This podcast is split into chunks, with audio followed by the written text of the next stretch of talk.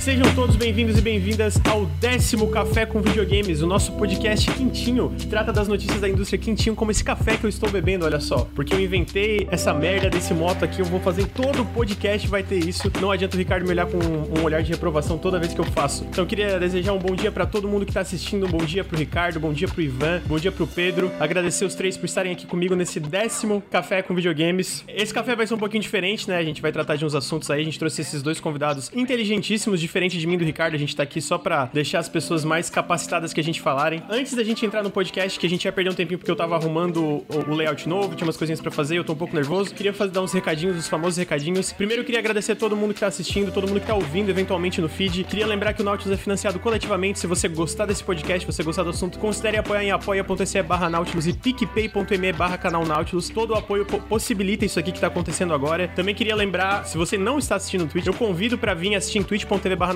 Esse podcast está sendo gravado excepcionalmente numa quarta-feira, no dia 7 de outubro, porque a gente fez um segundo e agora tá fazendo a quarta também. É um podcast especial, a gente quis fazer essa semana também. Queria lembrar também quem assina o Amazon, Amazon Prime, você tem direito a dar um sub, então considere mandar um sub aqui pro canal, que também ajuda a gente e também quem tá assistindo, lembrando, twitch.tv barra Nautilus Link. O Promobit está patrocinando a gente aí por dois meses de conteúdo, é um site, é uma comunidade onde ah, as pessoas podem indicar promoções, ou seja, se você tá interessado aí num console barato, num exclusivo barato no final da geração, visitem o site em promobit.com.br. Aqui no Twitch, exclamação Promobit, você tem um link pro site e um link direto pro aplicativo. Eles estão ajudando a gente demais com esses dois meses de patrocínio. E é um site ótimo, né? Então, se você tá procurando promoções, sejam de jogos ou de outras coisas, sei lá, uma geladeira, uma cama ou coisa assim, o Promobit também tem tudo isso. Então visitem o Promobit, promobit.com.br. Agora, Terminando essa introdução, fiz uma introdução mais rápida. Queria primeiro agradecer o Ricardo. Ricardo, obrigado por estar aí de manhã com a gente. E queria fazer uma pequena introduçãozinha sobre o podcast. Queria lembrar que esse podcast, como são, é um assunto onde a gente precisa ter certos fatos corretos e não só, só falar que a gente meio que roteirizou um pouco mais. Então tem coisas que eu vou ler que estão escritas e também tem alguns vídeos que a gente vai mostrar um pouco depois de, de entrevistas assim. Então, para começar, eu queria dizer que no dia 22 de setembro, o deputado federal Kim Kataguiri postou um vídeo no seu canal do YouTube intitulado Vamos baixar o preço do PlayStation. Desde lá, ele participou de diversos diversos casts e lançou pelo menos outros três vídeos no seu canal pessoal. Além disso, abordou o assunto também em suas redes sociais. No Twitter, o requerimento da informação de Kataguiri ganhou destaque através do hashtag PS5 e Xbox mais baratos. Desde então, a gente vem preparando esse programa para comentar sobre o caso. Esse vai ser um café um pouco diferente, além dos convidados que estão aqui para falar com a gente, teremos relatos também de outros convidados que entrevistamos ao longo da semana. Então, com isso, eu queria primeiro é, introduzir o Ivan Mussa, que é professor de comunicação da UFRN. Bom dia, Ivan, tudo bom, cara? Eu queria que tu se introduzisse, desse um oi pessoal aí. Fica à vontade. Bom dia, Lucas, Ricardo, Pedro. Queria agradecer pelo convite. Falar que sou professor de comunicação do FRN. Eu pesquiso games já tem a fazer daqui a pouco 10 anos, ano que vem. E agora eu faço parte de uma rede né, de pesquisadores que pesquisa as relações entre jogos e política. Né? A gente tem vários temas que a gente está pesquisando: é relação entre jogo e trabalho, cultura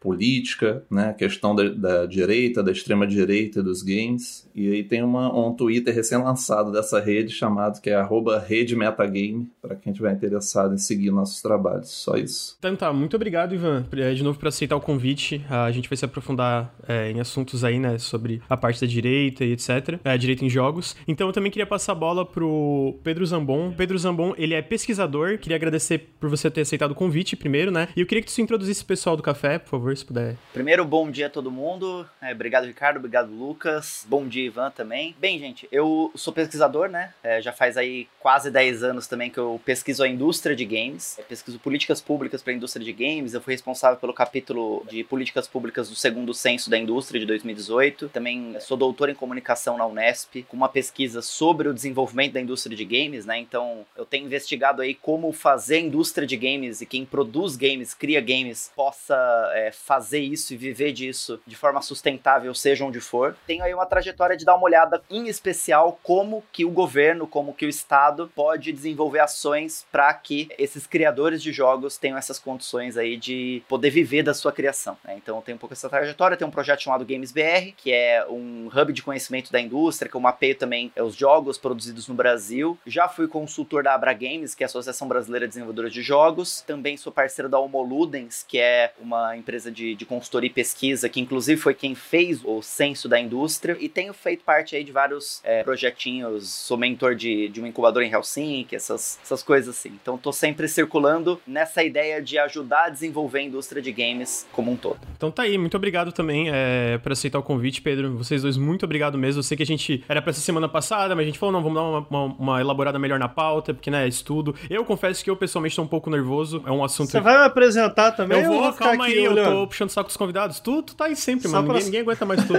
é, então queria agradecer de novo vocês dois, muito obrigado. É, Ricardo, e aí, quem, quem que tu é? O que que tu faz na internet? Obrigado por estar participando do Café com Videogames, nada mais que sua obrigação, né? Mas e aí, quer se introduzir também?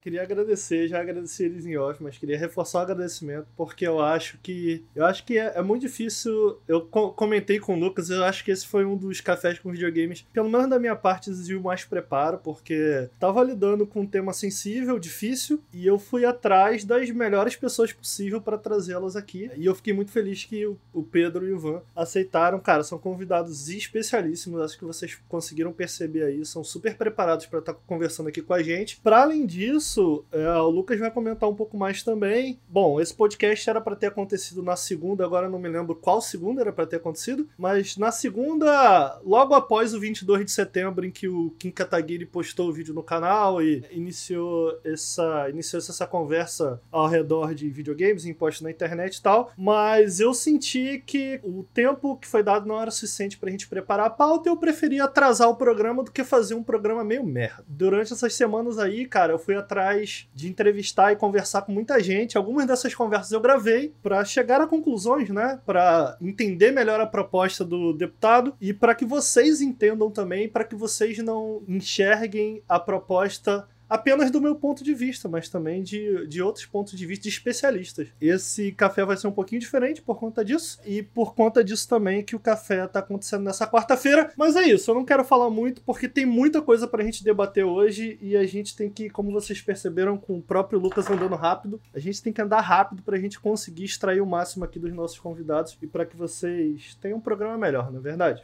Antes de mais nada, é importante deixar claro que não achamos razoável o preço de videogames no Brasil e a quantidade de impostos impostos pago. Como consumidores, é claro que nós queremos pagar menos nos videogames e não pagar tantos impostos. Mas como jornalistas, faz parte do nosso papel analisar qual a proposta para isso e se essa é uma proposta viável, além de investigar alternativas e perspectivas ao redor dela para gerar um debate e outras formas de analisar a questão que não seja uma perspectiva simplista. Acho que essa discussão ganhou tanta força porque temos previsto para serem lançados agora em novembro os consoles da nova geração que chegam com preço sugerido de o Xbox Series X 4.999, o Xbox Series S 2.999, o PlayStation 5 4.999 e o PlayStation 5 digital 4.499. Em matéria do DNM escrito pelo Bruno Silva, mostra que o Brasil terá um dos PlayStation 5 mais caros do mundo, ficando atrás apenas da Argentina. Tendo isso em mente, um começo importante é entender o requerimento de informação feito pelo deputado Kim Kataguiri, que possui um estudo anexado, entender o que diz o requerimento de informação, o que é um requerimento de informação e também entender melhor o estudo anexado à sugestão de Kim. E agora eu passo a bola para o Ricardo Regis. Ricardo, você quer comentar mais sobre isso aí? Bom, vamos lá. A gente teve cuidado de chamar o requerimento de requerimento. Uh, eu acho que vai ficar mais claro exatamente porque quando um dos convidados, uma das pessoas que eu conversei, explicar melhor o que é de fato um requerimento de informação. Legalmente foi isso que o Kim colocou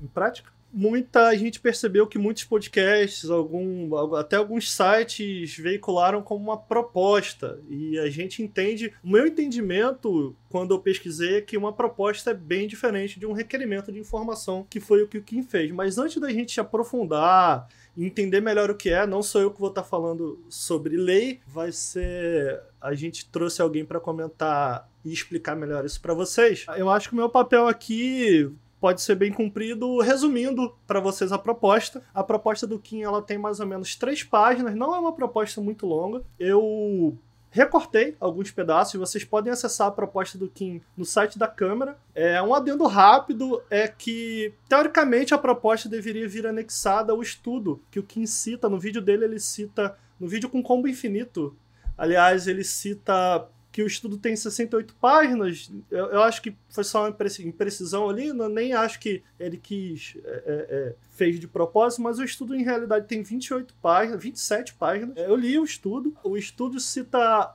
é, em certo momento outro estudo como uma das principais fontes, que é o segundo censo. Deixa eu pegar exatamente. Segundo censo da indústria brasileira de jogos digitais. Muito obrigado. O Pedro sabe disso porque o Pedro fez parte, né? Como ele comentou. Eu fui um dos autores aí da, da pesquisa, né? Ajudei no mapeamento aí no capítulo de políticas públicas. É, foi uma pesquisa, só para dar um contexto, uma pesquisa ela foi financiada pelo Ministério da Cultura em 2018, junto com a Unesco, né? E foi esse mapeamento para saber qual que é o cenário da indústria brasileira de jogos. Lembrando, só fazendo uma distinção, que indústria brasileira de jogos é diferente de mercado brasileiro de jogos, né? Quando a gente tá falando de indústria de quem faz jogos, é, a gente não tá falando necessariamente do consumo de videogames ou de venda de GTA e coisas do tipo. A gente tá falando dos produtores, dos estúdios, desenvolvedores e tudo mais. O estudo do Kim, ele cita esse estudo com o qual o Pedro participou. Esse estudo, em realidade, ele tem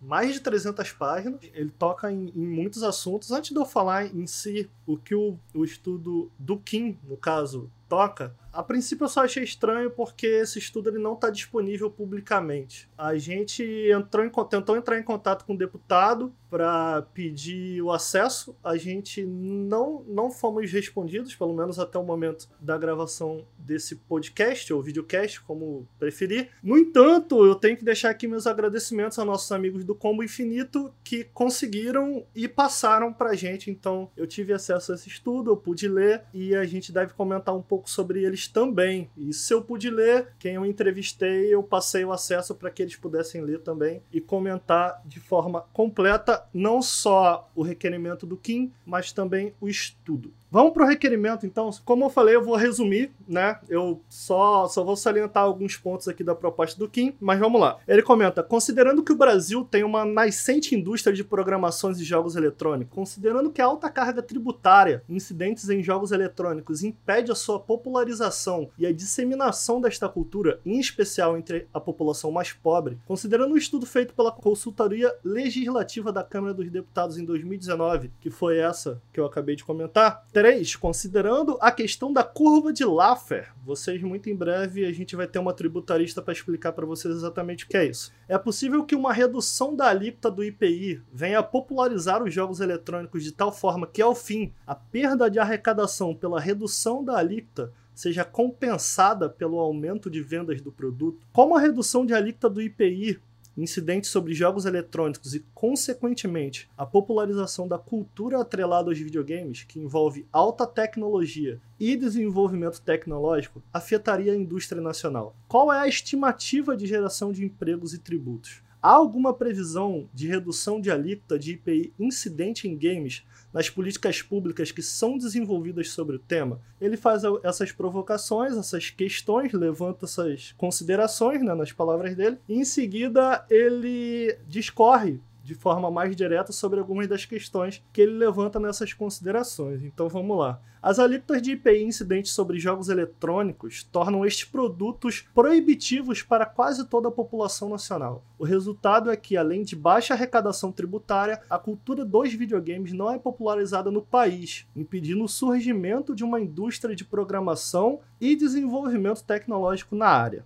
E aí ele finaliza. No Brasil, ainda temos a visão retrógrada, que entende que os games são apenas um produto de entretenimento, dissociado da cultura e, portanto, supérfluos, o que permitiria sua tributação em altos patamares. Trata-se de um erro crasso. Além de perdermos a chance de desenvolvermos uma indústria, deixamos de arrecadar vultosas quantias ao tesouro por causa da chamada curva de Laffer. Eu, eu decidi sublinhar aqui os dois momentos no texto em que ele chama a curva de Laffer, porque esse parece ser uma das principais sustentações teóricas, pelo menos para além do estudo, e a gente vai falar por que eu não acho que o estudo é necessariamente uma sustentação teórica do requerimento, principalmente porque o estudo é, encomendado pelo Kim, ele, mais do que qualquer coisa, ele dá um panorama da indústria brasileira de videogames. Não necessariamente ele aponta ao Kim o que deveria fazer, né? Então ele continua, que é um teorema, ele continua para explicar o que é a curva de Laffer, que é um teorema econômico que explica que nem sempre a majoração da carga tributária incidente sobre um produto resulta em maior arrecadação, já que uma tributação excessiva desincentiva as pessoas ao consumo. É exatamente isto que está ocorrendo no Brasil atualmente. O Ministério da Economia, como responsável pela política pública referente às indústrias tecnológicas, tem o dever de rever a política tributária com relação aos games. Pretende-se, através deste requerimento, iniciar essa importante discussão.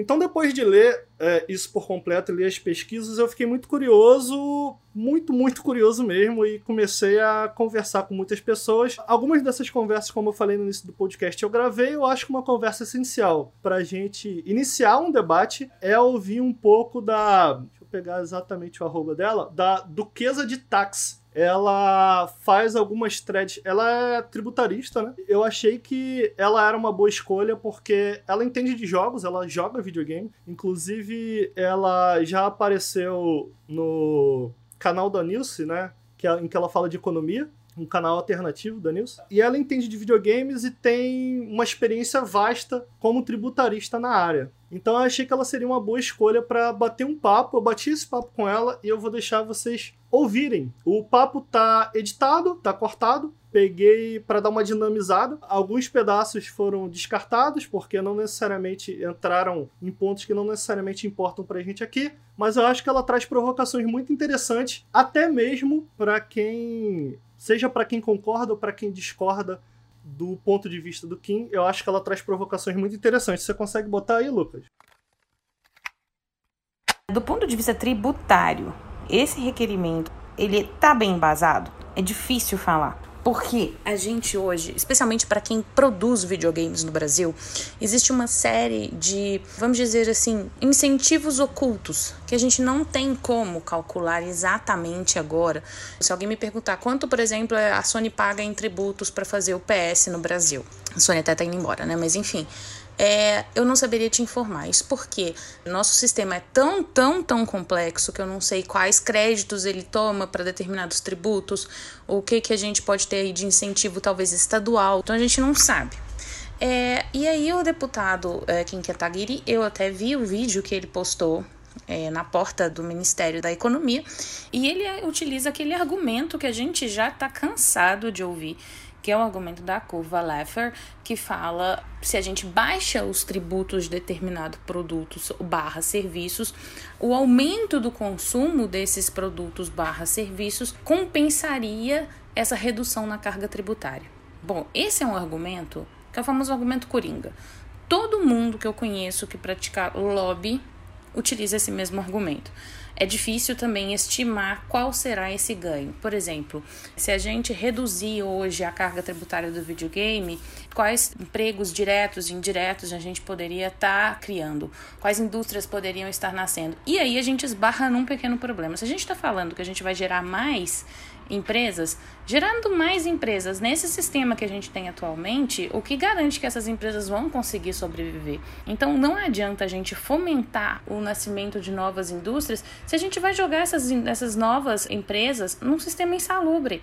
Vai ser como a gente fala assim: olha, vamos trocar, não vamos mais fazer um aquário pequeno. Vamos pegar um aquário gigante que daí vai nascer mais peixe. Só que aí, ao invés da gente tratar a água, a gente coloca aquela água insalubre. Pode alguns peixes sobreviverem ali? Pode, mas não é porque o aquário está maior, entendeu?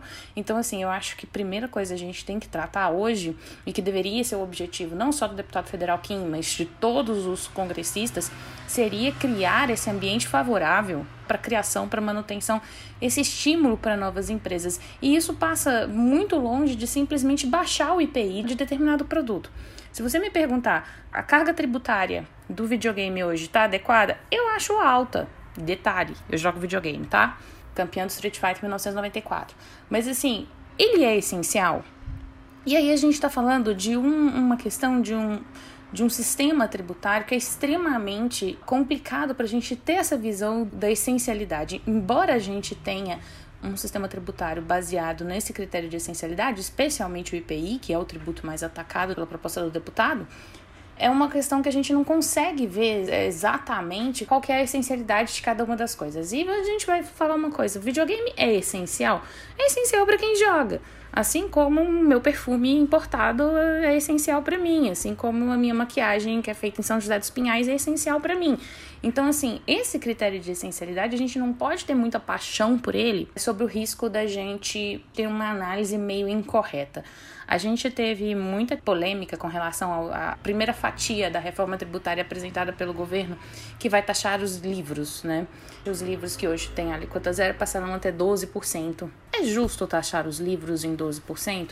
É uma questão que a gente precisa ter uma maturidade tão grande e um conhecimento tão grande de tributário que eu te falo que mesmo com 14 anos de experiência, eu tenho certa dificuldade para analisar esse tipo de seletividade que a gente tem hoje. Então eu acho muito importante a gente discutir como um todo. Eu acho assim, é aquela teoria que eu disse do aquário. Não adianta a gente querer é, utilizar a curva de Laffer como o próprio deputado fala, e aí a gente cria um potencial gigante, a gente baixa o IPI, que é a atitude mais fácil, a atitude mais simples, gente baixa o IPI e a gente troca. Ao invés de a gente ter aquele aquário pequeno que a gente tem hoje, devido ao imposto muito alto, a gente troca para um aquário grandão, onde vai caber muito mais peixes, mas a nossa água que está ali naquele aquário não presta. Então, eu acho assim, a gente precisa muito ter mais maturidade é, sobre esse assunto, sobre esse essa, esse ponto da discussão tributária, e é aqui que eu chamo todo mundo para o debate. É, tratar os, tratar a, a, o que a gente precisa hoje de fazer no nosso ambiente tributário de maneira estanque, né? A gente vai lá e trata os videogames, a gente vai lá e trata os livros, a gente vai lá e trata. Isso não vai resolver o sistema que a gente quer criar e o ambiente favorável que a gente quer criar. Então, assim, a, a gente precisa muito ter muito mais cuidado com com esse, com o sistema tributário como um todo, e a gente precisa bater muito mais na reforma é, que a gente consiga depois, é, que a gente consiga nivelar o, o, o, tratamento, que a gente consiga ter visão, simplificar o sistema tributário, e depois sim é, a gente pode atacar aqueles, aqueles produtos, aqueles nichos específicos que eu acho, por exemplo, que a parte de games e de, de toda essa parte relacionada ao videogame, entretenimento, tem um potencial muito grande para crescer. A gente tem alguns incentivos fiscais, especialmente para a área de telecomunicação, que eu também entendo que poderia abranger os games muito facilmente. A gente aqui no Brasil, a gente tem um amor muito grande por coisas que a gente consiga pegar, né? Então a gente tem é, incentivos para hardware de todos os níveis não necessariamente consoles de videogame por essa natureza de que console de videogame não é tão útil, né? Deixando claro que eu discordo dessa, dessa, dessa opinião. Mas assim, eu acho que a gente poderia é, investir muito mais nessa parte de, de, desenvolvimento de software. É uma coisa que alguns países já estão é, tratando diferente, especialmente na, na, na, esfera tributária, e a gente poderia fazer isso. Só que o nosso sistema é tão escangalhado, eu posso falar escangalhado? O nosso sistema é tão escangalhado que a gente não consegue ter essa visão, porque hum, a, a, coisa é muito mais complexa. Uma outra coisa, aquele banner do, do deputado federal Kim, que eu vi muito, né? Ah, você compra game para você, compra dois para o Estado. Eu tenho muito receio com esse tipo de afirmação. Por quê? Porque ele soma tributos é, que são diferentes. Então, por exemplo, ali ele coloca o IPI, ele coloca PIS, COFINS e ICMS. O ICMS é diferente em cada estado. Então, por mais que ele seja parecido em determinados estados, é uma afirmação que não é verdadeira. É uma afirmação que é quase verdadeira. E eu não gosto de informações quase verdadeiras. Eu acho que isso contamina um pouco o debate. Mesmo, por exemplo, com o IPI reduzido em algumas montadoras de automóveis, que vigorou ali de 2009 para frente, né? A gente teve diversas reduções de IPI. Várias montadoras que tiveram benefícios fiscais vieram para o Brasil estão indo embora. Então, assim, não adianta a gente pensar em algo que seja é, momentâneo ou aquilo que eu falei, a questão da água do aquário. Não adianta a gente ter um aquário gigante se a água que está ali não presta. Todos os peixes que a gente colocar ali, todos eles vão morrer, nenhum deles vai para frente. Então, essa experiência que a gente teve já baixando carga tributária de determinados setores para fomentar o negócio, a gente já provou que nesse ambiente, nesse sistema tributário que a gente tem hoje, funciona por um curtíssimo prazo, por um curtíssimo tempo. E não é isso que a gente quer, não é isso que a gente está em busca. Bom, eu acho que depois dessa conversa com ela sobre toda essa questão tributária, a minha principal questão quando fui falar com ela em realidade era tentar entender essa questão do embasamento teórico, né? Porque pelo menos do meu ponto de vista, quando eu leio a proposta do Kim, me parece que ela se baseia muito nessa questão da curva de Laffer. Então, por isso eu pedi, inclusive, para que ela explicasse, se ela pudesse de forma básica, para mim pelo menos ficou claro, né, é, na explicação dela. E eu acho que ela traz provocações interessantes ali, né, cara? Eu acho que ela comenta que a curva de Laffer acaba sendo muito usado por parte de lobby, né? Então, só para tentar, né? Não sou economista, mas vou tentar explicar da maneira que eu entendi. A curva de Laffer é uma curva onde ele para na medida certa entre o que o tesouro pode recolher em imposto e sem atrapalhar de maneira nenhuma o consumo, né? Para quem tá assistindo, a imagem tá na tela, tá? Desculpa, Ricardo, só pra avisar, pessoal.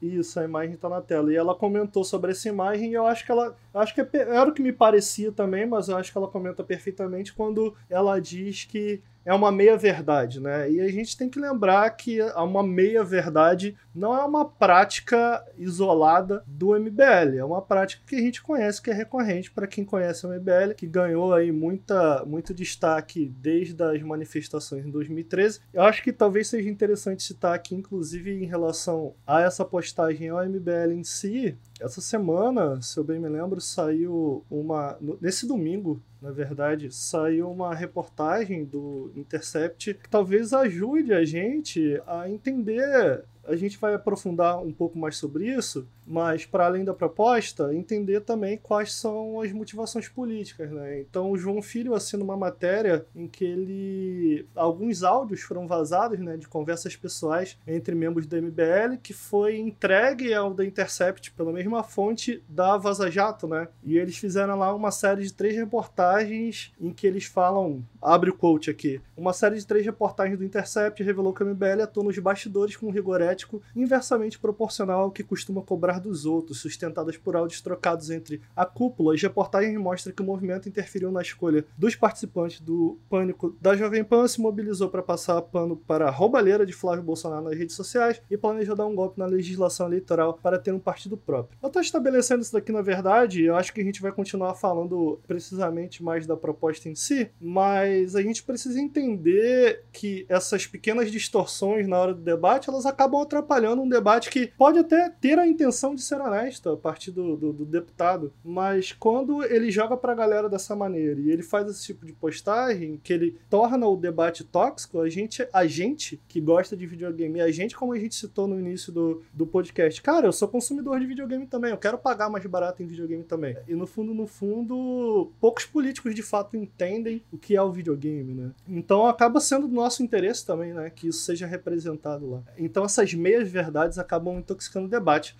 Uh, vocês têm alguma coisa a comentar, Pedro, talvez, em relação a isso que ela falou? Nossa, primeiro assim, parabéns, assim, não tem, não tem como descrever melhor o que ela explicou, assim cara, é populismo, assim, é porque, vamos, vamos colocar em termos, assim, mais claros. É lógico que a gente quer videogame mais barato, eu quero videogame mais barato, mas existe uma... É, é um debate superficial, né, porque existe a concepção de que, ah, não, o problema do preço do videogame é o imposto, então vamos tirar o imposto que o videogame vai ficar mais barato, todo mundo vai comprar videogame, e aí viveremos aí no nosso paraíso gamer, etc, etc, etc. Só que é uma política pública, como foi bem bem dito no áudio, que não pensa primeiro uma sustentabilidade dessa proposta, né? Porque a gente está vindo no meio de um debate de reforma fiscal, reforma tributária, é, vários problemas aí. Então, é, ao mesmo tempo, foi um ótimo exemplo, ao mesmo tempo que está falando de taxar livro, está querendo desonerar videogame, é, mais videogame tem a sua importância cultural, etc, etc, etc. Então, o que eu sinto nessa proposta, primeiro, um primeiro aspecto, assim, é jogou pra galera. Tipo, ó,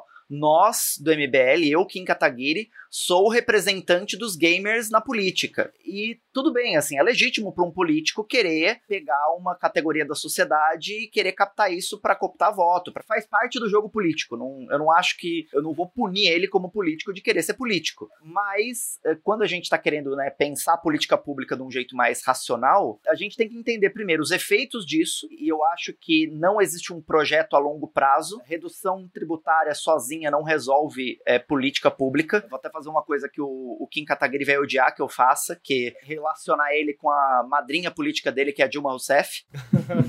é, bem, o Kim, tá, o Kim Kataguiri, ele tá na política por causa da Dilma. A Dilma, em 2013, ela fez uma política de redução de PIS e COFINS de smartphone e tablet vocês lembram de 2013 isso ter popularizado smartphones, tablets? Todo mundo começou a ter flagship por causa da redução de PIS ou algo do tipo? Não. É uma política pública é, que é, ela tem aí alguma filosofia interessante por trás, do tipo, tá muito caro esse equipamento, vamos baratear para dar mais acesso, para ampliar o acesso. Só que sem uma política pública estruturante que pense no desenvolvimento de uma indústria em volta disso, que pense no desenvolvimento, o que vai acontecer é aumentar a margem de lucro, é fazer as pessoas consumirem mais e é levar lucros e dividendos para grandes empresas é, é, multinacionais que estão fabricando esse hardware. O que você vai gerar de fato, de resultado dessa política pública é muito, como eu disse, é jogar pra galera. Ok, vamos ter videogame mais barato? É que nem aquela redução que o Bolsonaro fez, né? Que baixou, sei lá, 300 reais do console, 400 reais do, é, do console. Ele diminuiu em 10%, né? O próprio IPI ele reduziu em 10%. É, mas assim, vocês viram alguém que deixaria de comprar o videogame comprando o videogame por causa dessa redução? Então, eh, assim, isso, o que, que na prática isso mudou no acesso da sociedade em relação aos consoles? O quanto que isso gerou de mudança no mercado cinza, de contrabando, etc. É, eu acho que é, existem dois tipos de política pública, né? A política pública que ela tem um fim de, eleitoral, que é vou jogar pra galera, vou, vou fazer um, uma manchete bonita, e tem a política pública que ela tem, ela é complexa e tem resultados a longo prazo. Só que essa política pública que é complexa e tem resultados a longo prazo, ela não gera manchete bonita, ela não gera meme, ela não gera uma imagem que você consegue compartilhar no Twitter e viralizar. E esse é um problema endêmico da política como um todo, porque aquilo é que efetivamente re gera resultados a longo prazo não é, gera uma visualização clara do público comum. Olha só o tempo que a gente teve que passar para explicar, né?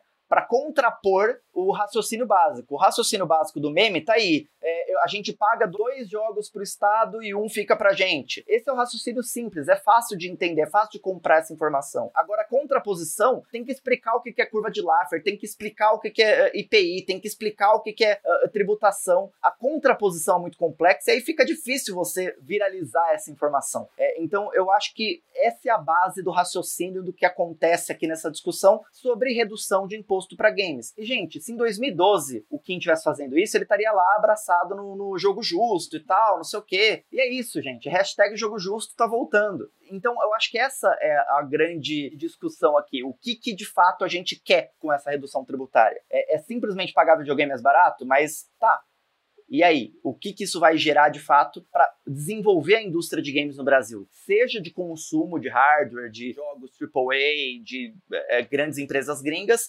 seja é, para fazer um ecossistema também de produção desses mesmos hardwares, de jogos e etc. Então, acho que essa é a grande base de discussão que a gente tem que pensar. Perfeito, eu acho que isso está muito em linha, Pedro, com o outro relato da outra entrevista que eu vou trazer aqui para vocês ouvirem. Acho que em seguida dá para é, puxar alguns pontos a mais nisso que o próprio Pedro falou, mas eu acho que seria interessante a gente ouvir. Eu conversei também com o Eric Santos, que ele é advogado e ele é um advogado envolvido ao redor desses temas de política e videogame. Então eu conversei com ele porque eu imaginei que poderia ser interessante a gente ter o ponto de vista de alguém que conhece a lei e que também entende da parte processual do que está sendo proposto pelo Kim Kataguiri. Eu só queria adicionar que eu fui até o Eric para entender melhor do trâmite, da viabilidade legal do, do, do, projeto, mas também perguntei a ele o que é um requerimento de informação, né?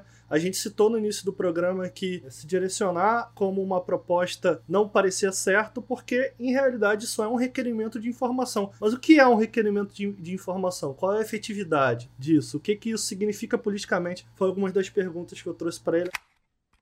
Esses requerimentos são é, relativamente comuns. Tanto a, a, Câmara dos Deputados quanto o Senado, eles têm uma consultoria legislativa, que é um órgão independente de servidores efetivos, que tem alguns efetivos, alguns comissionados, mas principalmente servidores efetivos, que tem o objetivo de fazer estudos teoricamente imparciais para subsidiar a atuação dos, dos parlamentares. Né? O fato é que existem muitos desses requerimentos, eles são normais, como eu disse, eles são feitos a ministros, ao, ao, próprio presidente, às vezes são requerimentos feitos a governadores, às vezes são requerimentos feitos a autoridades do Ministério Público, às vezes até autoridades judiciárias, e eles são muito mais sugestões do que requerimentos. Requerimento dá uma impressão que ele está requerendo alguma coisa e que a parte é obrigada a aceitar, ou pelo menos obrigada a dar uma resposta, o que quer que seja. Não tem nenhuma obrigação, esses requerimentos são meramente é, um jeito de formalizar um, um pedido ou sugestão de um parlamentar, ele é tão mais efetivo quanto mais forte politicamente é o parlamentar. Então, se esse requerimento vem, por exemplo, do líder do governo, ele tem uma força muito maior. Se ele vem de, um, de, uma liderança partidária, se ele vem assinado por várias lideranças partidárias, ele tem uma força maior. Se ele vem assinado por um único parlamentar, é um documento a mais que vai chegar lá na mesa do ministro da Economia ou do ministro da Ciência e Tecnologia e vai olhar e vai falar: ok, muito obrigado, e, e vamos colocar isso aqui numa lista de análise que ele pode simplesmente ignorar, não precisa sequer responder o, o requerimento. Então, nada mais é do que uma é, sugestão, né? Acho que isso é importante deixar claro. É, e como sugestão, é uma sugestão de alteração de impostos, tantas quantas outras milhares de sugestões que o ministro da Economia certamente recebe é, durante a semana. Né? Achei que foi muito reduzida de uma maneira muito simplista, né? Acho que muito calcada aí nesse estudo que eles elaboraram, mas ele, de qualquer maneira, no, no texto, né, ele menciona muito pouco sobre os, os reais impactos disso, e eu sinto que no estudo estudo diz muito mais sobre a indústria de videogames no Brasil e o tamanho do mercado do que de um eventual impacto da redução de impostos no, no preço do videogame e no, no, no, impacto que isso teria sobre a arrecadação. A gente tem propostas e projetos de lei que estas sim podem ter um impacto efetivo na redução de impostos caso sejam aprovadas mas daí elas precisam de uma coisa mais, de uma aprovação legal, no, de todo, passar por todo o processo legislativo, passa pela Comissão de Finanças e Orçamento, passa pela Comissão de Constituição e Justiça, passa pelo plenário, então é muito mais difícil. Inclusive tem propostas já nesse sentido, até mesmo prontas para votação, mas que, é, lógico, nesse sentido, depende de uma articulação maior, depende de uma articulação com o presidente da Câmara, que provavelmente não tem interesse de botar em pauta uma medida de isenção fiscal no momento em que a gente passa por um, uma situação fiscal complicadíssima do, do, ponto de vista nacional inteiro. Né? De fato, redução de alíquota de imposto pode ser feita por ato unilateral do ministro, do presidente, e do, até, na verdade, do próprio secretário da Receita. Então, é, nesse sentido, talvez ele tenha, sabendo disso, tentado fazer esse suposto atalho, mas que a gente sabe que o efeito prático disso não é nenhum, não é nada vinculante. O, o, um pedido dele e um pedido nosso, por exemplo, enviado por meio de ofício ao ministro da Economia da, da, da, ou da Ciência e Tecnologia, seria o mesmo é, efeito jurídico prático, tá? Lógico, ele tem muito mais capital político do que a gente, então tem um pouco mais de peso, mas ainda assim não se trata de um parlamentar aí que é, é da base do governo ou nada assim que faça com que esse pedido seja atendido. A gente fala de reduzir a alíquota dos preços dos videogames, é muito importante, é, porque a gente está falando efetivamente de uma redução tributária que compõe o preço. Mas não significa que esse valor vai ser repassado para a gente.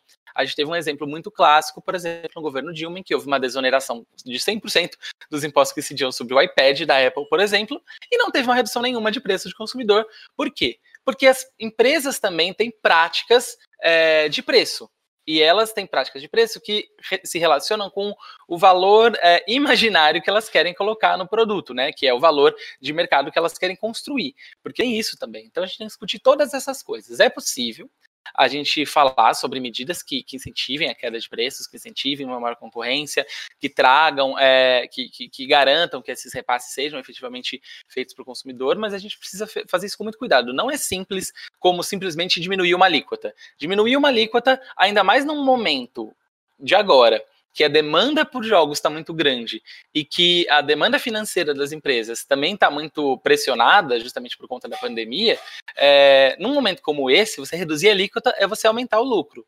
é, dessas empresas. É, você só, só reduz a alíquota para incentivar o mercado quando a situação está normal. Quando você tem uma situação de pressão econômica sobre as empresas e você reduz a alíquota, a primeira coisa que as empresas vão fazer é aumentar o lucro, porque elas já estão pressionadas, elas não têm margem para diminuir. É, e a demanda continua grande, as pessoas continuam comprando videogame, o mercado continua crescendo. Então, como que você vai argumentar né, que você vai diminuir a alíquota para o mercado crescer? O mercado já está crescendo. O problema é que o mercado está crescendo para quem tem mais dinheiro. As pessoas que têm mais dinheiro estão comprando mais videogames. Então é como que você. O, o equilíbrio não está simplesmente em aumentar o mercado, e sim em tornar essas é, a participação no mercado, aumentar a participação das pessoas que não podem comprar os jogos e não das pessoas que já podem, porque elas já estão comprando e estão aumentando o consumo de videogames aí todo ano, não só no Brasil como no mundo. Então é, a discussão é, é muito mais ampla, né? Eu gosto muito disso que ele fala, que o Pedro também falou. É um ponto que um outro convidado que eu conversei vai em breve deve entrar aí para vocês e aí a gente finaliza essa parte de pessoas com quem eu conversei, entrevistei, etc. Vai de encontro com o que todos eles falaram, né, que é videogames, a gente teve agora, durante a pandemia, um aumento. Videogames vendeu mais no Brasil, inclusive. É, é um fenômeno mundial, mas aconteceu a mesma coisa aqui no Brasil, então quer dizer, a, gente teve agora a, pré-venda do Xbox é, Series X, por exemplo, e ele esgotou nas lojas. Então quer dizer, não é só sobre fazer com que videogames sejam mais baratos, é fazer com que videogames sejam acessíveis, mas acessíveis para quem, né? Então, será que essa proposta do Kim ela de fato ataca o problema, sabe? Como eu falei, parte da teoria que ele emprega ali no requerimento dele vai muito de encontro com essa questão da curva de Laffer. E aí tem os dois estudos também. Os dois estudos, cara, eu recomendo muito que vocês leiam os dois estudos. A gente não, pelo menos a gente vai colocar isso como link quando ele sair na versão de podcast e no nosso canal secundário do YouTube. É, imagino que vocês vão querer ler. Eu mesmo posso me comprometer de colocar os links no nosso Twitter do Nautilus, tá? Os estudos são muito bons. Como eu falei, o estudo do Kim na câmera, é, eu sinto que ele é mais uma. Um, dá um panorama. É importante, eu acho que talvez seja importante ressaltar que nenhum dos dois estudos cita em nenhum momento a curva de Laffer, por isso eu falei que a teoria da proposta aplicada pelo Kim é aquilo ali, nessas três páginas, sabe? Porque os estudos que estão anexados, pelo menos era o que eu esperava, que os estudos pudessem aprofundar em certos pontos que ele toca, mas esse não é o caso. O estudo do Kim se baseia em que o Pedro fez parte, eu acho que a gente vai poder aprofundar um pouco mais nele daqui para frente, e quem melhor do que ele mesmo para falar sobre isso. Eu tô muito curioso, porque eu não li esse estudo, eu queria saber o que, que ele falou exatamente do Sense, tô, tô curioso. Pra... É, o Kim ele fez algumas postagens em redes sociais em que ele cita não o estudo do Senado, mas sim o estudo em que o Pedro participou e ele postou alguns pedaços né, do estudo comentando com o pessoal no Twitter e fazendo, em boa parte, o que depois de todas essas conversas que eu tive, me pareceu ser a estratégia. Porque se a gente parte do princípio, isso não sou eu que estou dizendo, que a teoria de Laffer não é um basamento teórico suficiente para o que ele apresentou. E a gente parte também do princípio com que o Eric passou para gente, que o requerimento de informação ele acaba sendo até certo ponto um atalho que depende muito de vontade e capital político para que vá para frente, para que seja aprovado. E a gente precisa lembrar que o MBL aqui, mais ou menos é, a partir do meio do ano, ele até certo ponto rompeu com o bolsonarismo. Essa proposta não me parece existir embasamento nem vontade política para que ela siga. Então, o que me fez pensar foi: então, o Kim é um cara inteligente, ele não é burro. Não à toa o MBL se articulou da maneira que se articulou e está posicionada na política brasileira da maneira que está. Então, por isso eu achei interessante citar alguns pontos dessa matéria do Intercept, que eu recomendo também que vocês leiam, porque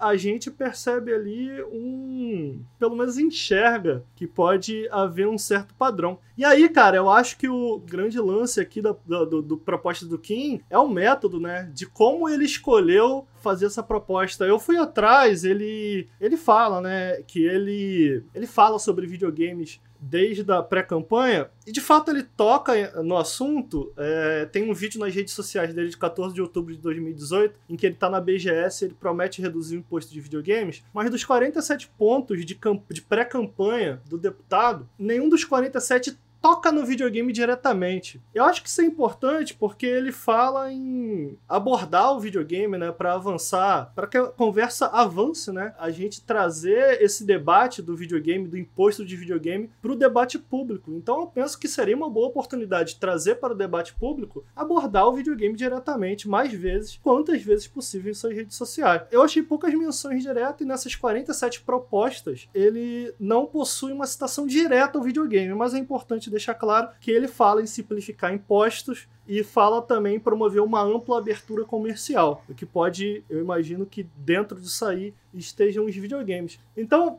a gente percebe que o que o Kim fez depois de fazer esse requerimento e o que ele reforça em todos os podcasts que eu ouvi, inclusive nos vídeos dele, agora é com vocês. Agora é com vocês.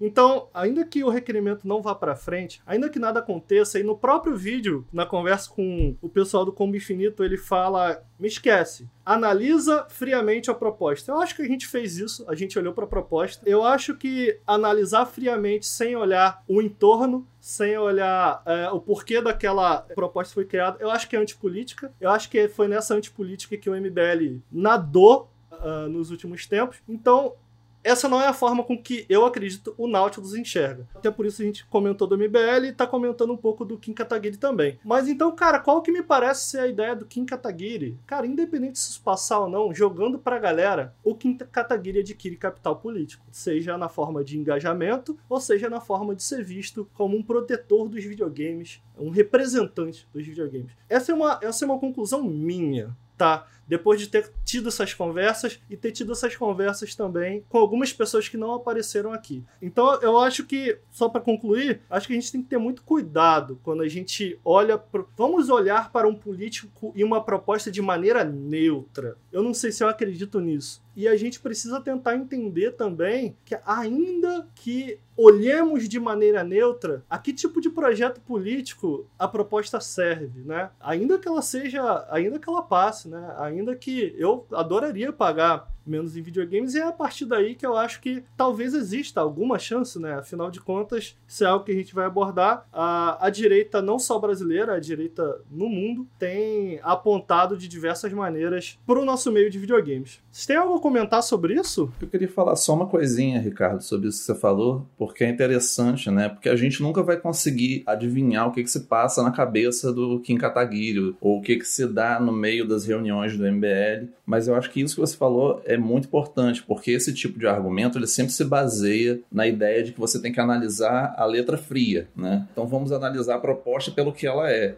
Né? Quando a gente sabe que você não consegue é, entender o impacto disso na sociedade se você não analisar, como fez a Duquesa de Táxi, né? mostrar que esse tipo de política pública precisa de outras engrenagens, né? Você pode ter até uma engrenagem bonitinha, mas se ela se encaixa no meio de tantas outras que estão podres, você tem que analisar esse encaixe total. Né? E aí que, que eu acho que entra isso que você falou, dessa abdução né, da direita pelos games, que também bate com o que o Pedro falou, que é uma, são slogans memificáveis, né, facilmente transformados em conteúdo viral e que por baixo, né, é difícil é, suspeitar que o Kim Kataguiri não sabe de todos esses detalhes que, é, que a gente viu que os entrevistados trouxeram. Né? Então, por baixo dessa simplicidade, dessa camada simples que ele está propondo, é interessante a gente procurar quais são os outros interesses, né? porque tem alguma coisa, não é, não é um vazio. É, será que existe uma ingenuidade? Exato, né? é, é isso. Seria também é, irresponsável da nossa parte a gente pressupor, ah, não, a ingenuidade acabou, vamos parar por aí a análise. Não pode, a gente não pode parar, né? tem que continuar.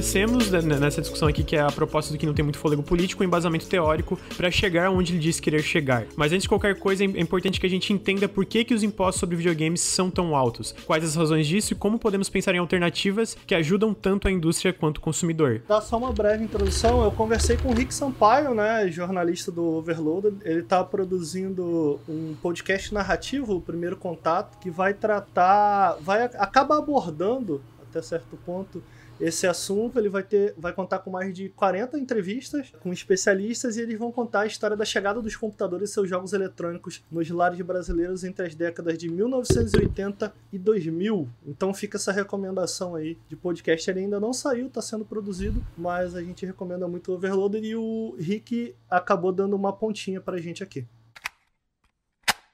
Uma boa parte dos motivos para que a gente pague caro em consoles e videogames até hoje está na reserva de mercado. A reserva de mercado nada, nada mais foi do que uma política de proteção da indústria nacional de computadores naquele período, no intuito de fazer com que essa indústria nacional pudesse se desenvolver para que eventualmente ela pudesse competir de igual para igual com a indústria estrangeira. Ela foi estabelecida nos anos 70 mas ela foi oficializada mesmo na forma de uma lei, a Lei da Informática, em outubro de 84. O que foi estabelecido foi o seguinte: as empresas brasileiras, elas estariam protegidas por uma redoma, basicamente. Na verdade, existiam várias medidas que, que meio que chutavam para fora as empresas que já estavam estabelecidas no Brasil, como a própria IBM, e ao mesmo tempo, a Reserva de Mercado colocou uma série de medidas que dificultavam a importação de produtos de fora para que as pessoas que estavam trabalhando nessa indústria pudessem analisar, estudar esses produtos. A ideia é que todos os, os, os instrumentos, né, os componentes de computadores fossem desenvolvidos no Brasil. A gente está falando também de um momento em que a importação, do, do ponto de vista do consumidor, do, da pessoa física, a importação estava completamente vetada. Assim. Ninguém podia importar, era crime. Justamente para estimular a indústria nacional a desenvolver seus próprios componentes. No caso do Brasil, o que aconteceu foi que houve falhas nesse todo esse processo da reserva. Né? Não existia esse diálogo entre quem, quem tinha a tecnologia para meio que ensinar o brasileiro, e o brasileiro acabou tendo que se virar na base da cópia. No campo dos videogames, ele se manifesta da mesma forma, né? A gente teve ali inúmeros clones, justamente porque o console também era visto como hardware. Uma coisa complicada porque ele também era brinquedo, né? Aqui no Brasil ele foi vendido como brinquedo assim como lá fora. E é bom lembrar também, reserva de mercado existiu para outras categorias, já existia naquele período para outras, outras áreas da indústria brasileira, né? A indústria automobilística também lidava com reserva de mercado. E é uma coisa comum, é uma medida econômica industrial que foi adotada por inúmeros países. Países desenvolvidos tiveram suas reservas de mercado. A questão é que o Brasil não tratou bem a sua reserva de mercado, né? Ele não fez os desenvolvimentos necessários para que ele ganhasse essa autonomia, para que eventualmente ele pudesse competir de fato. E não houve investimento suficiente na, na área acadêmica para que se desenvolvesse pesquisa suficiente, para que o, a indústria nacional pudesse chegar nesse nível de sofisticação que a indústria estrangeira tinha. Quando a gente começa a chegar ali no final dos anos 90, a situação estava bem complicada, porque existiam ameaças de sanções internacionais por parte do governo dos Estados Unidos, do, do Reagan, por conta dessas quebras de patente. Com a chegada do Collor no poder, né, ele chega com uma proposta totalmente liberalizante. Assim. Com a abertura do mercado, a partir do momento que as empresas estrangeiras começam a chegar no Brasil, as empresas brasileiras começam a ser sufocadas, né? Porque elas não tem como competir com a indústria de, que vem de fora tecnologicamente superior e tudo mais. Né? E o que acontece uh, nesse período é que existe um, digamos, um momento ali de transição antes da abertura total das fronteiras. E nesse momento de transição, existe um diálogo de como deveria ser, ser conduzida essa abertura. Que acabou passando no Congresso foram medidas que, digamos, abriam a, a, a de fato o país para os importados, mas meio que substituíam as barreiras políticas por barreiras fiscais. O que acontecia é que, na verdade, existia ainda a ideia de protecionismo a ideia de você proteger a indústria local. Isso pode ter acontecido também muito por conta de lobby das empresas, justamente brasileiras, que não queriam, de repente, ser dizimadas né, com essa entrada dos, do, dos estrangeiros. Da maneira que foi conduzida, é, você, você acabava mantendo as dificuldades de importação. Né? Elas não eram mais proibidas, de, de repente você podia, é, de fato, importar, de repente as empresas começaram a invadir com muita força o mercado brasileiro, mas todos os impostos de importação, as alíquotas foram mantidas. O que fica é, é essa, é, é esse legado de uma, de uma reserva que, na verdade, não conseguiu atingir o seu objetivo, mas que ela, ela permanece, né? A gente tem resquícios da reserva de mercado até hoje. A gente está pagando até hoje, né, com essas alíquotas, o preço de uma, de uma política de desenvolvimento industrial que, que não existe, que morreu ali no começo dos anos 90. E eu acho que isso permaneceu porque as pessoas pagam. É, eu queria saber do Pedro, primeiro, se é, isso mesmo, se essa reserva de mercado ela pode ser associada para um dos motivos que a gente paga tanto imposto no Brasil. Em seguida, acho que daí, ou a partir daí, queria uh, entender, acho que a, a coisa principal que ficou na minha cabeça depois que eu tive essa conversa com o Rick, política e videogame só de direita? Qual, qual é o histórico de política e videogame no Brasil?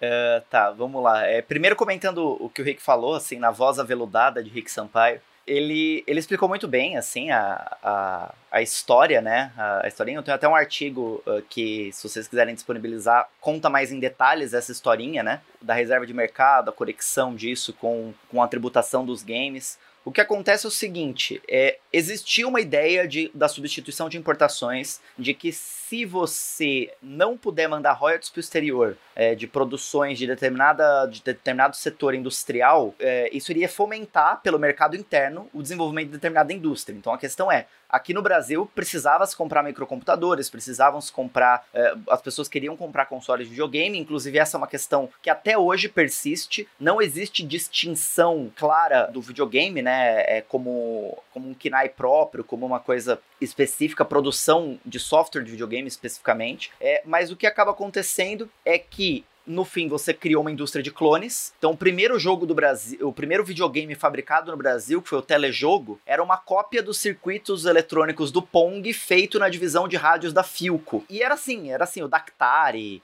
é, todos esses videogames eles pegavam, abriam a chapa é, do sistema eletrônico, e como era mais a tecnologia não era tão complexa, né? Você conseguia co copiar os circuitos eletrônicos e você vendia. Só que teve uma outra coisa e o Rick comentou que logo em seguida da política da reserva de mercado veio o Collor. E aí você veio de um super protecionismo da indústria de hardware para a liberação total, neoliberal de tudo, que matou essa indústria de clones, não colocou nada no lugar e aí a gente passou a só importar com uma alta carga tributária, tentando proteger o que sobrou da indústria de, de, de hardware no Brasil. Só que, como o videogame não era uma coisa essencial, os computadores começaram a ter redução tributária, é, as, os equipamentos que serviam para outras atividades começaram a ter redução tributária, e o videogame, por ser supérfluo, vamos dizer assim, ele não passou por essa redução tributária. E a gente herda até hoje essa consequência, né? Então, nunca, desde então, nunca se pensou, bem, tem uma distorção aqui vamos corrigir essa distorção. Por isso que, assim, na manchete, como diz, na primeira linha, é absolutamente plausível, necessário você rever a tributação para os games, né? Então acho que essa, essa história mostra que sim, existe uma distorção herdada pelo regime militar que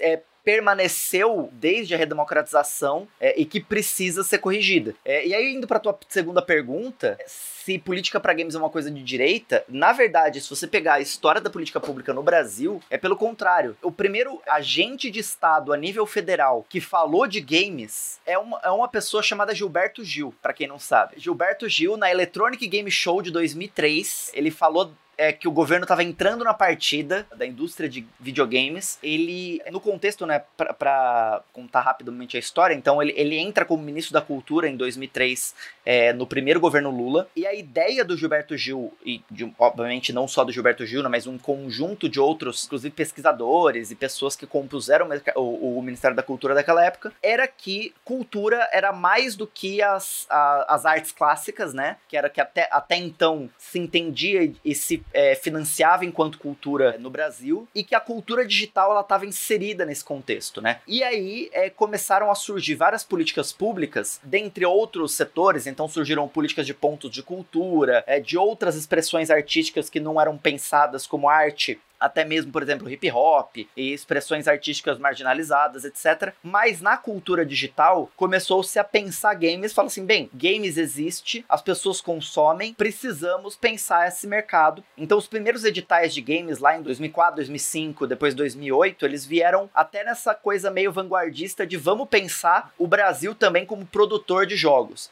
Então, as primeiras políticas públicas que viraram para games e vamos pensar Brasil para games foram políticas públicas que vieram sim de um pensamento, vamos dizer assim, mais à esquerda do próprio Gilberto Gil, do grupo do Alfredo Manevi. Alfredo Manevi, depois que estava lá no Ministério da Cultura, foi lá na Secretaria de, é, de Cultura do, do município de São Paulo, é quando criaram a SPCine, que também é um órgão que faz muita política pública para games. Então, é, só que a, a, lógica, né, do, do que se pensa a política pública é um pouco diferente, que é a ideia, e aí quando você pensa na política pública partindo da cultura, né, que é o quê? Não basta, enquanto povo, a gente consumir cultura que vem de outros é, produtores culturais de outros países. O nosso povo tem que produzir a própria cultura. Existe um mercado gigantesco de pessoas que estão consumindo games e o brasileiro precisa também não só consumir games, como se expressar por meio dos games. Essa é toda a ideia por trás de uma política cultural. Não basta a gente consumir uma cultura, mas a gente também precisa fazer cultura. Então é por isso que existe uma, uma política de editais que nem sempre precisa dar lucro,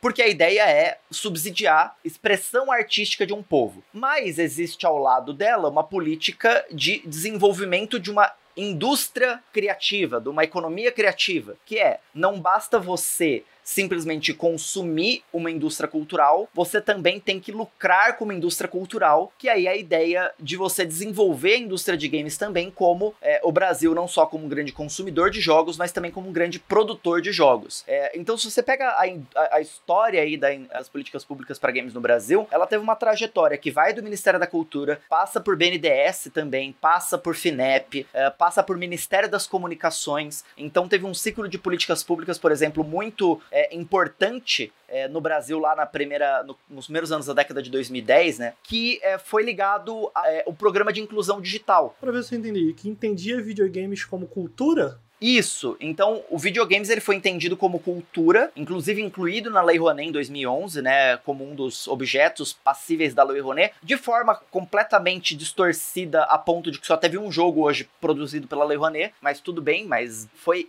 é, incluído. Depois, ele é, na, na, agenda regulatória da Ancine 2014, se não me engano, ele é reconhecido como é, audiovisual, né, audiovisual interativo. Então, é, existe né, essa visão de, bem, se games é um produto cultural e também um produto audiovisual, logo ele está sobre o mesmo guarda-chuva das políticas públicas que fomentam a produção cultural e a produção audiovisual. Só que isso a gente está falando no aspecto do fomento. Agora, quando a gente pensa games, a, a regulação para as games, quando a gente fala de consumo, game é software, game é hardware, né? Então ele vai estar tá na mesma classificação econômica, não existe uma classificação econômica própria para produção de jogos de videogame. A, a classificação é a mesma para produção de software não customizável, né? Então qualquer software, é, a, a, empresa não tem uma distinção do que ela faz videogames. Então num aspecto ele é software para o governo, outro, e no aspecto tributário também, no aspecto tributário ele é hardware, ele é software. No aspecto de fomento à produção, ele é cultura é, e audiovisual. Então existe essa dupla classificação é, simbólica dos games quando a gente fala de política pública. Deixa né? eu te fazer uma pergunta. Não sei se você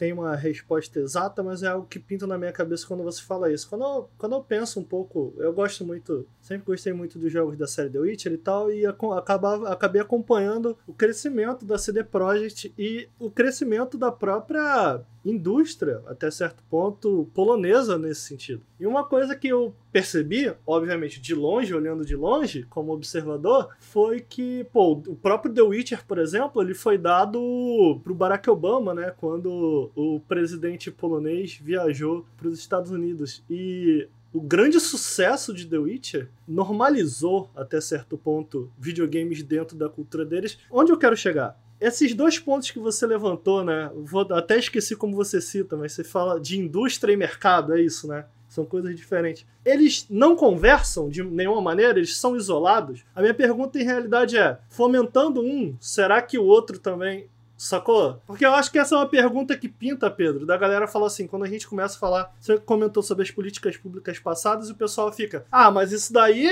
né, isso daí eu não vou poder comprar o jogo, o que, que adianta nisso? E eu fico pensando, não tenho certeza do que eu tô falando, mas eu fico pensando, será que é, é, é fomentar, criar esse ecossistema não ajuda com que a gente possa discutir, debater e falar sobre videogame de uma forma mais natural e assim a gente possa mudar certas coisas, é, quem sabe até imposto aqui no Brasil e chegar a um valor comum mais aceitável para todo mundo? Então você acha que esses dois pontos conversam ou não? Eu, eu acho que perfeitamente conversam, só que aí a gente tem que entender, né? Do mercado para a indústria, não necessariamente conversam. Vou dar um exemplo em outra indústria para a gente entender. Ir mais ao cinema, assistir filmes da Marvel, faz a indústria de produção de cinema no Brasil se desenvolver? Se você pensa que não, num contexto, vai, numa consequência mais ampla, do tipo, as pessoas vão consumir mais cinema, vão gostar mais de cinema, vão se interessar mais por isso, portanto, vão querer fazer isso, e fazendo isso, vão buscar meios para produzir cinema no Brasil, faz algum sentido. Então, se você pega pro game uma coisa, ah, eu gosto muito de jogar jogos, é, tem uma cultura de games muito estabelecida no Brasil, portanto, muitas pessoas vão se interessar por games e, e algumas delas vão se interessar a fazer jogos ou a investir em jogos a ponto de que a indústria se desenvolve. Existe um consequencialismo aí plausível, mas não automático. E, então, claro, se você aumenta a cultura de consumo de determinado produto cultural, logo, em algum momento, isso vai influenciar a cultura produtiva desse produto cultural. Só que isso sozinho não desenvolve uma indústria. Isso desenvolve pessoas querendo produzir jogos. E, no caso, pode ser pessoas que eventualmente vão produzir jogos lá fora. São pessoas que vão se apaixonar por fazer jogos e vão para produzir jogos que vão gerar lucros e dividendos para empresas que não são brasileiras. E aí entra o segundo ponto. O contrário é mais verdadeiro, que é aquilo, aquilo que você falou. A Polônia se entendeu como um país dos games quando é, uma grande empresa de games começou a ser reconhecida internacional e nacionalmente como uma referência no setor. Então, o Brasil tendo o seu próprio Witcher 3, as pessoas vão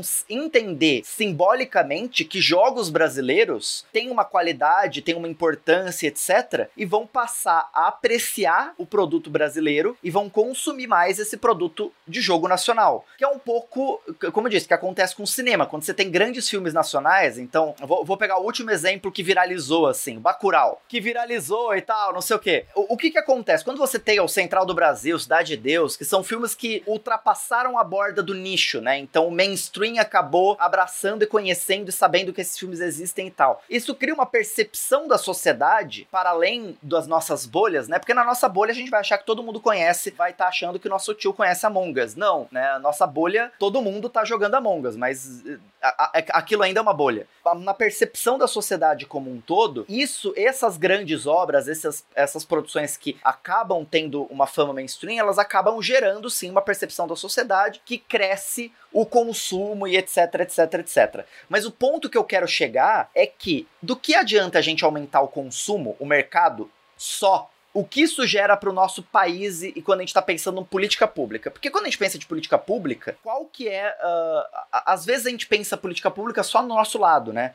Só olhando o que o Estado pode fazer por mim, é, cidadão mas tem o contrário também. O que que eu, cidadão, estou fazendo para o Estado, que é o, o... E não estou falando que nós temos que servir ao Estado, não estou aqui tocando o hino da Internacional Socialista nem nada do tipo. O, o que eu estou falando é o seguinte, a política é um jogo de contrapartidas. O, o governo nunca reduz imposto só porque ele gosta de videogames e ele acha legal. É porque ele acha que existe algum resultado social que surge disso. Existe alguma consequência que algum coletivo da sociedade vai se beneficiar disso disso. E o que, que a gente quer gerar de benefícios, né? Eu acho que esse é o grande ponto. Se a gente quer pensar em Brasil como um produtor que traz dólares, que traz lucros, que traz dividendos, que gera empregos e que gera percepção simbólica do Brasil enquanto um produtor de jogos, simplesmente aumentar o consumo não é suficiente para isso. É, a gente tem que pensar uma política pública que aproveite a cultura de jogos no Brasil que é super desenvolvido. O Brasil, em número de jogadores, eu acho que é o quarto, quinto país do mundo. Só fica um pouco mais para trás, eu acho que décimo quarto, em faturamento da indústria aqui, em consumo. Por quê? Porque o, o brasileiro joga muito, mas gasta pouco. Então, a, sei lá, a Espanha, que tem um quinto da nossa população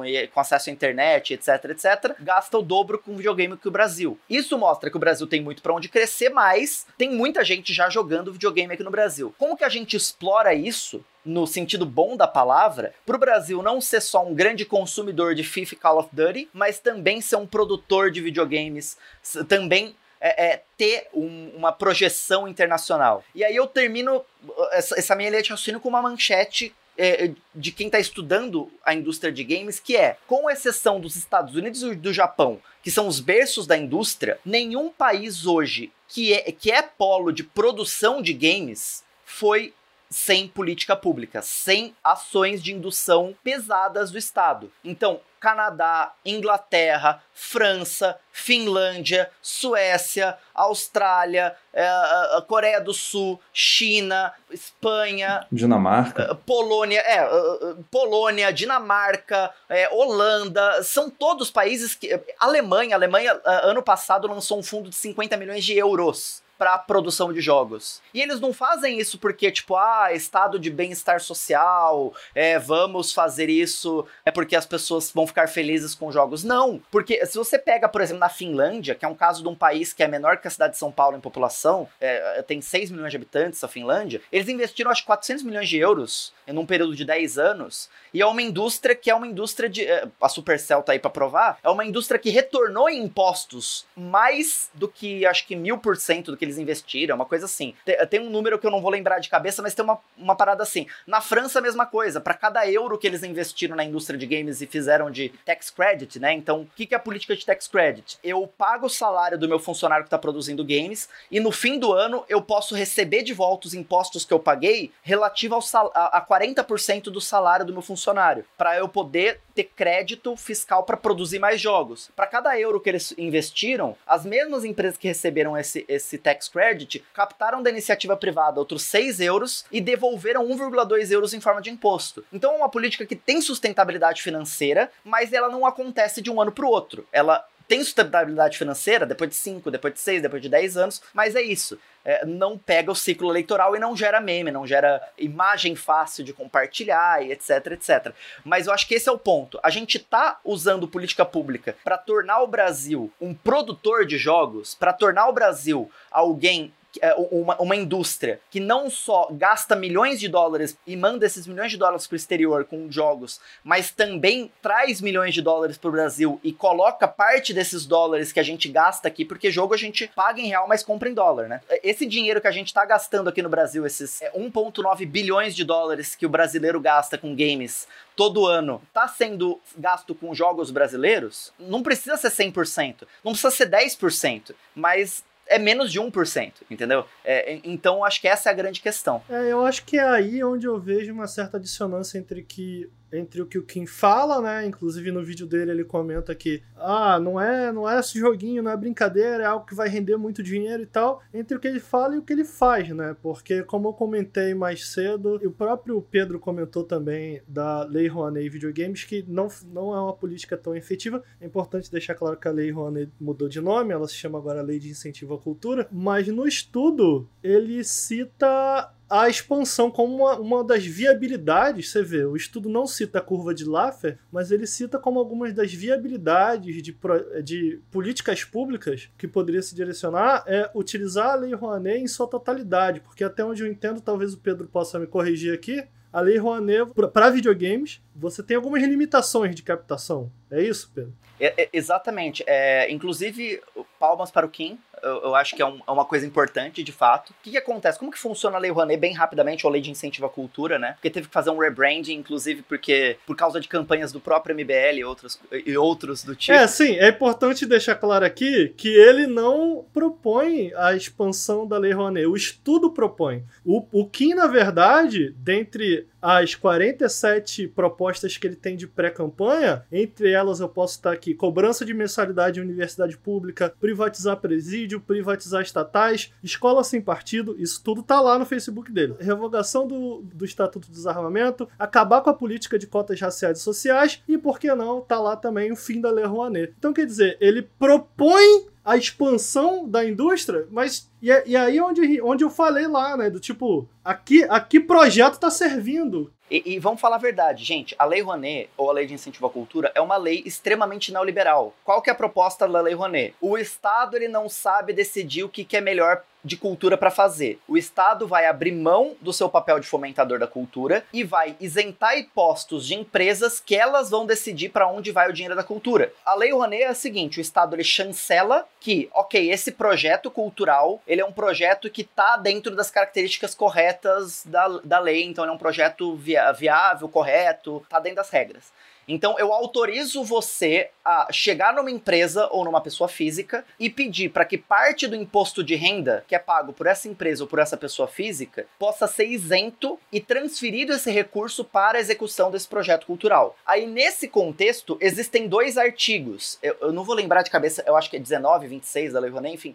Gente, eu tô falando de, de cabeça aqui, então não, não tomem essas informações aí na letra. Mas basicamente é o seguinte: existe um artigo que algumas categorias culturais podem isentar 100% do imposto. Então, 100% do que eu invisto como mecenato, como mecenas desse projeto cultural, eu posso isentar no meu imposto de renda. E tem outras, outros produtos culturais, então, por exemplo, livro, eu vou investir em livro, vou investir em teatro, sei lá, são algumas das que você pode isentar 100%. Outros, você pode isentar, eu acho que 60%, se não me engano, e games está dentro dessa categoria. O que que acontece na prática? Eu tenho um projeto de game aprovado na Lei Rouanet, eu faço captação de recursos, chego lá na empresa, bato na porta dela e falo assim, então, eu tenho um projeto aqui de games, eu preciso de é, 500 mil para fazer o jogo, mas você só vai poder isentar no teu imposto de renda 60% disso. O, o, resto você vai ter que me patrocinar e vai virar patrocínio, você vai poder expor a, a, marca da tua empresa no meu jogo. Isso não faz sentido, né? Porque, tipo, ele vai preferir pagar, eh, investir em show de música, em coisas que a exposição de marca, até ele como empresa,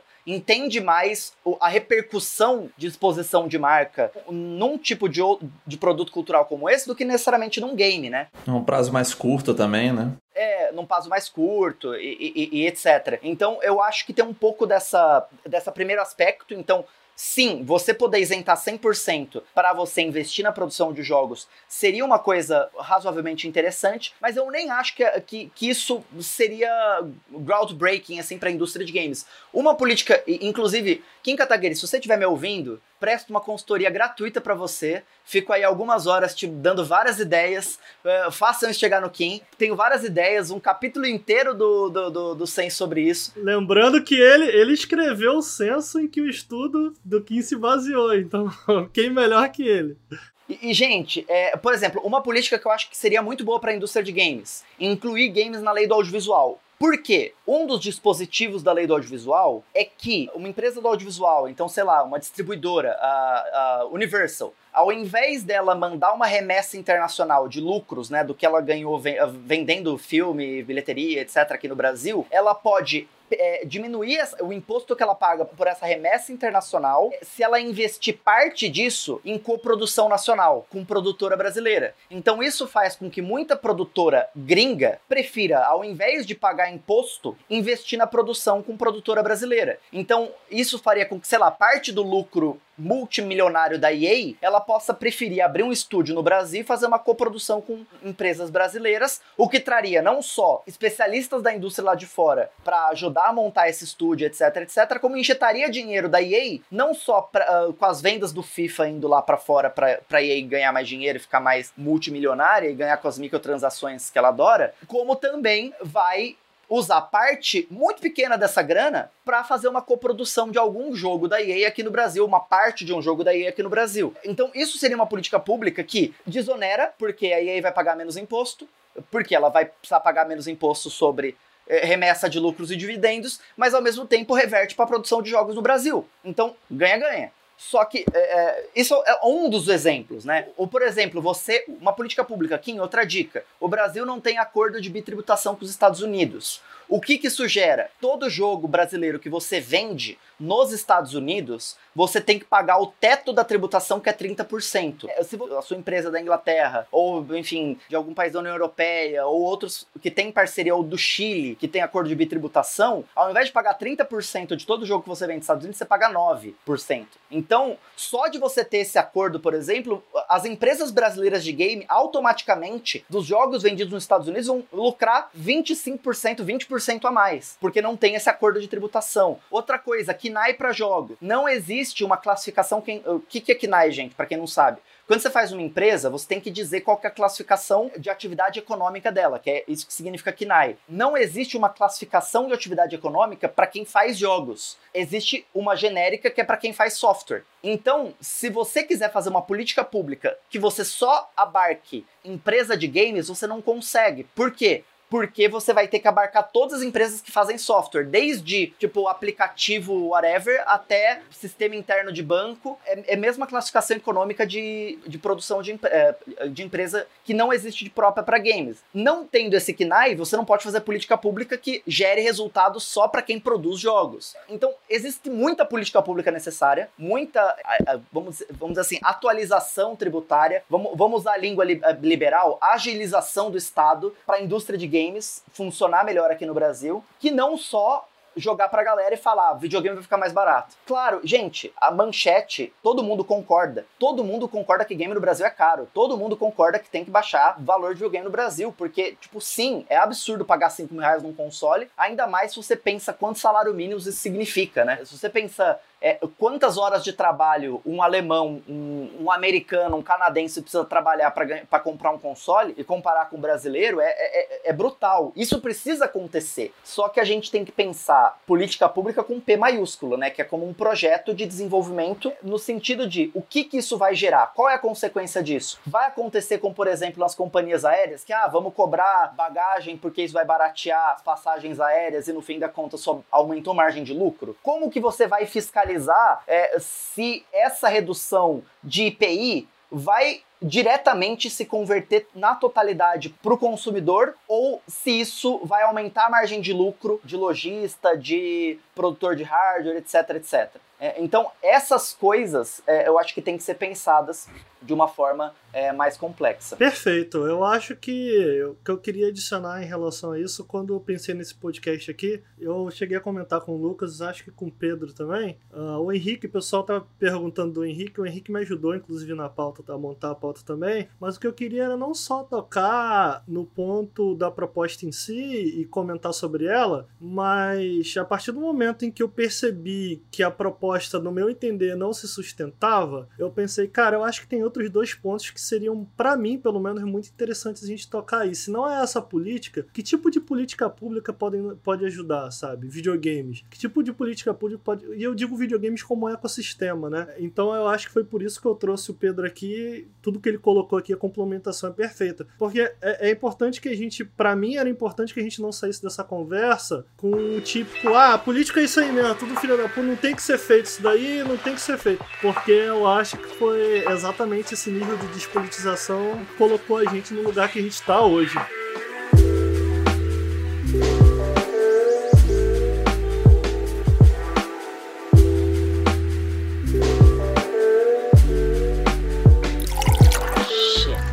Ideias, alternativas e modelos para que, como consumidores, nós tenhamos menos impostos, que entenda a indústria como um sistema mais complexo do que o Kim propõe. Eu, particularmente, não acho que essa proposta tenha sido feita para ser aprovada. Ao que me parece, e não só o Kim, mas o MBL como um todo, o Mamãe Falei até o Russomano, candidatos a prefeito de São Paulo mais alinhados com o bolsonarismo, tocaram nas pautas de videogame recentemente. Por que que isso tem tanto urubu rondando? Porque a direita tá pegando nessas pautas tão pesado? Isso já rolou antes? Quais são as táticas? A, a gente trouxe o Ivan para falar pra gente sobre o tópico, ele escreveu um artigo que a gente curte muito chamado Ódio ao Jogo, o criptofascismo e comunicação antilúdica na cultura dos videogames, e a gente quer saber que relações ele vê entre, entre esses fenômenos, né? E também tem a parte da neutralidade, né? Que ele fala, ah, isso aqui é neutro, não tem política nisso aqui, isso aqui é o que todo mundo quer, que a gente sabe que na verdade não é bem assim. Então, Ivan, se tu quiser entrar um pouquinho Sim. nessa falsa neutralidade e etc. Eu acho que é muita coisa, eu acho que a gente pode começar, Ivan. É, eu acho que é uma dúvida muito comum que a gente encontra aqui, inclusive no nosso chat. Inclusive, eu vi surgir alguns threads na internet recentemente falando sobre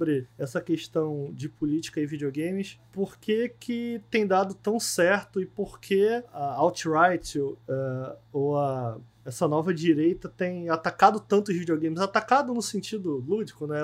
Ido para cima dos videogames. Por que os videogames? Por que a facilidade com videogames e não outras mídias, por exemplo? Então, gente, primeiro eu queria comentar uma coisa que o Pedro colocou e até veio de uma pergunta sua, Ricardo, que surgiu na minha mente também, que é o exemplo da Polônia, que quando a gente quer olhar essas, essas propostas né, de maneira mais contextual, né, conjuntural, é só a gente ver nos outros lugares como elas funcionam, né? E você vai perceber que em lugar nenhum existe essa, esse desenvolvimento da indústria sem uma, uma participação ativa da sociedade civil, do Estado, né? E como é fácil para uma certa retórica liberal, neoliberal, né? Quando você fala, ah, tem que ter política pública para o Estado pensar os games, já parece o quê? Que você está tentando intervir numa coisa que, que funciona automática, né? Funciona de maneira espontânea. Isso é um elemento da retórica. Como o Pedro mostrou, na realidade, na, na objetividade da coisa, é assim que funciona. Você tem um projeto público, um projeto é, é, com várias frentes, né? Que tem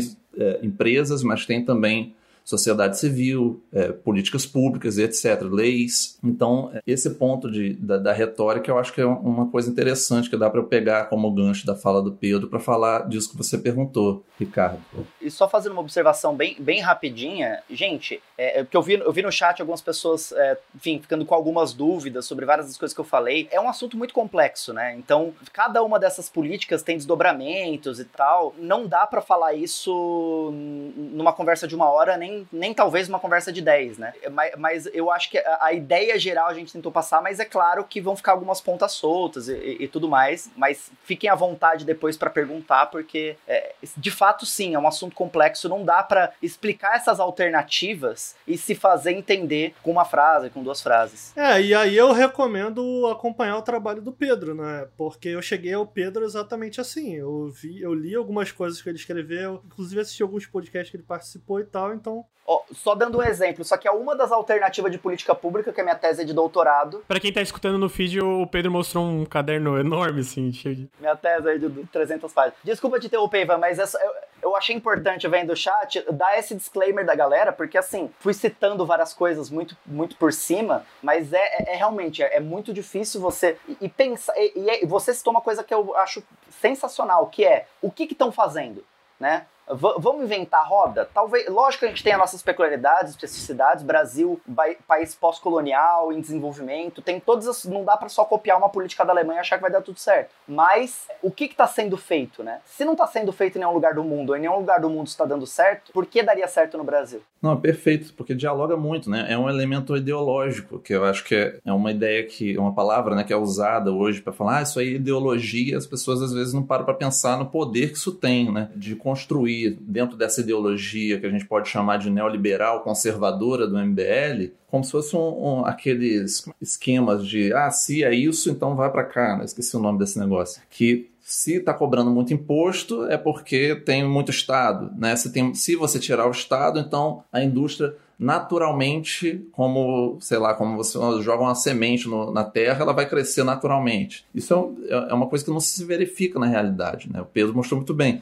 Por que, que as pessoas acreditam tanto, né? Eu acho que isso tem a ver com a, com a, com a pergunta do Ricardo. Por que que, aí mais especificamente, a comunidade gamer é tão suscetível a esse discurso? Isso, para mim, eu, eu, também, a mesma coisa que o Pedro falou, não tem uma resposta pronta, porque isso é uma questão muito, muito complexa. É, mas eu coloquei aqui algumas questões para a gente pensar sobre. Primeiro, do ponto de vista mais pragmático do Kim Kataguiri, eu entendo que o propósito dele, acho que vocês já falaram antes também, é influenciar o discurso, introduzir é, o MBL dentro de um, de, um, de um, universo discursivo que é muito ativo, que é muito atrativo também, que é o dos games, e recrutar simpatizantes. Se você vê um cara que está falando desse tema numa seara que supostamente legitima aquela coisa, né? É como se você, como gamer, se estivesse se legitimando também. Então isso é muito sedutor do ponto de vista retórico. Mas aí o que acontece? A pessoa não está sendo recrutada, entre aspas, só para um grupo de gamers, né? Que está sendo representado politicamente. Ela está sendo recrutada para um conjunto de crenças e valores que eles vão parar muito longe. Né? Se a gente seguir o fio, eles vão parar em ideias conservadoras muito, muito pesadas. Vou ter o cuidado, é, que é uma coisa que a gente está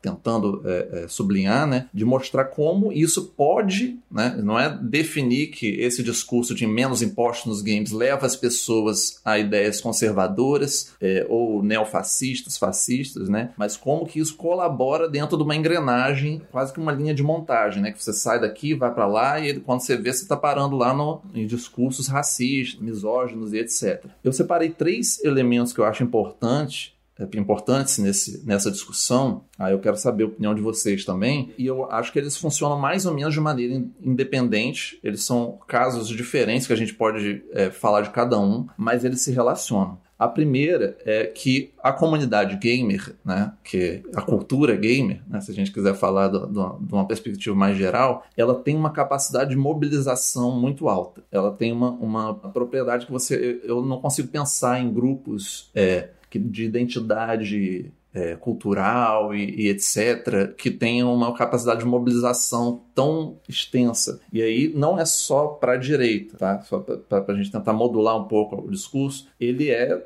para onde a comunidade em determinado momento se sente impelida a protestar, a falar e etc. Então, por exemplo, a campanha contra loot box, ela foi largamente levada a cabo por gamers, né? por pessoas, ela surgiu um pouco de baixo para cima. Não teve uma grande instituição, apesar de terem muitos desenvolvedores, empresas e tal que, que ajudaram nisso, ela foi uma coisa meio espontânea e conseguiu gerar é, discussão no parlamento inglês, discussão em outros lugares. Né? Então, isso é uma capacidade de mobilização que poucas comunidades têm. Então, é, a partir de qual momento você leva isso para um lado perigoso. Aí a gente tem, por exemplo, o caso do, do Steve Bannon. Teve uma live com o Henrique aqui que, que eu assisti, que ele falou de uma maneira muito inteligente e completou muito bem é, todos os elementos dessa conversa. E um dos principais é essa, essa capacidade de mobilização que ele percebeu como uma coisa manipulável. Ou seja, eles se, os gamers se mobilizam para algo, mas eu posso influenciar de alguma maneira para onde eles vão. E é isso que eu quero falar, sobre a influência dessa mobilização. Então, falando rapidinho desse primeiro ponto, o Steve Bannon trabalhou em Hong Kong numa empresa chamada Internet Gaming Entertainment é, e era uma empresa responsável por, na verdade, fazer vender é, moeda virtual, né, principalmente World of Warcraft. Conviveu no meio gamer, né, nessa coisa de, de entender quem, quem eram as pessoas que iam trabalhar para ele, quem eram as pessoas que iam comprar os produtos dele. Né? Então ele estava em todas as camadas ali da, da cultura gamer. Isso, inclusive, é, uma, é, um pedaço da biografia dele que não é tão falado, né? mas que é muito importante para o surgimento da alt-right. Porque foi ali que ele viu, na verdade, ele foi vítima da mobilização dos jogadores de, de WoW, né, de World of Warcraft, contra a prática do gold farming, que estaria interferindo na paz ali da economia do jogo. Né? Você comprar dinheiro virtual fazer uma coisa meio pay to win, né? Então a, a comunidade gamer se mobilizou contra isso e o Steve Bannon reparou nessa. Isso aí foi mais ou menos em 2000 é 2005, 2007, se eu não me engano, que ele estava lá. E quando ele, ele começou a investir mais na Breitbart, que é o veículo de comunicação dele, ele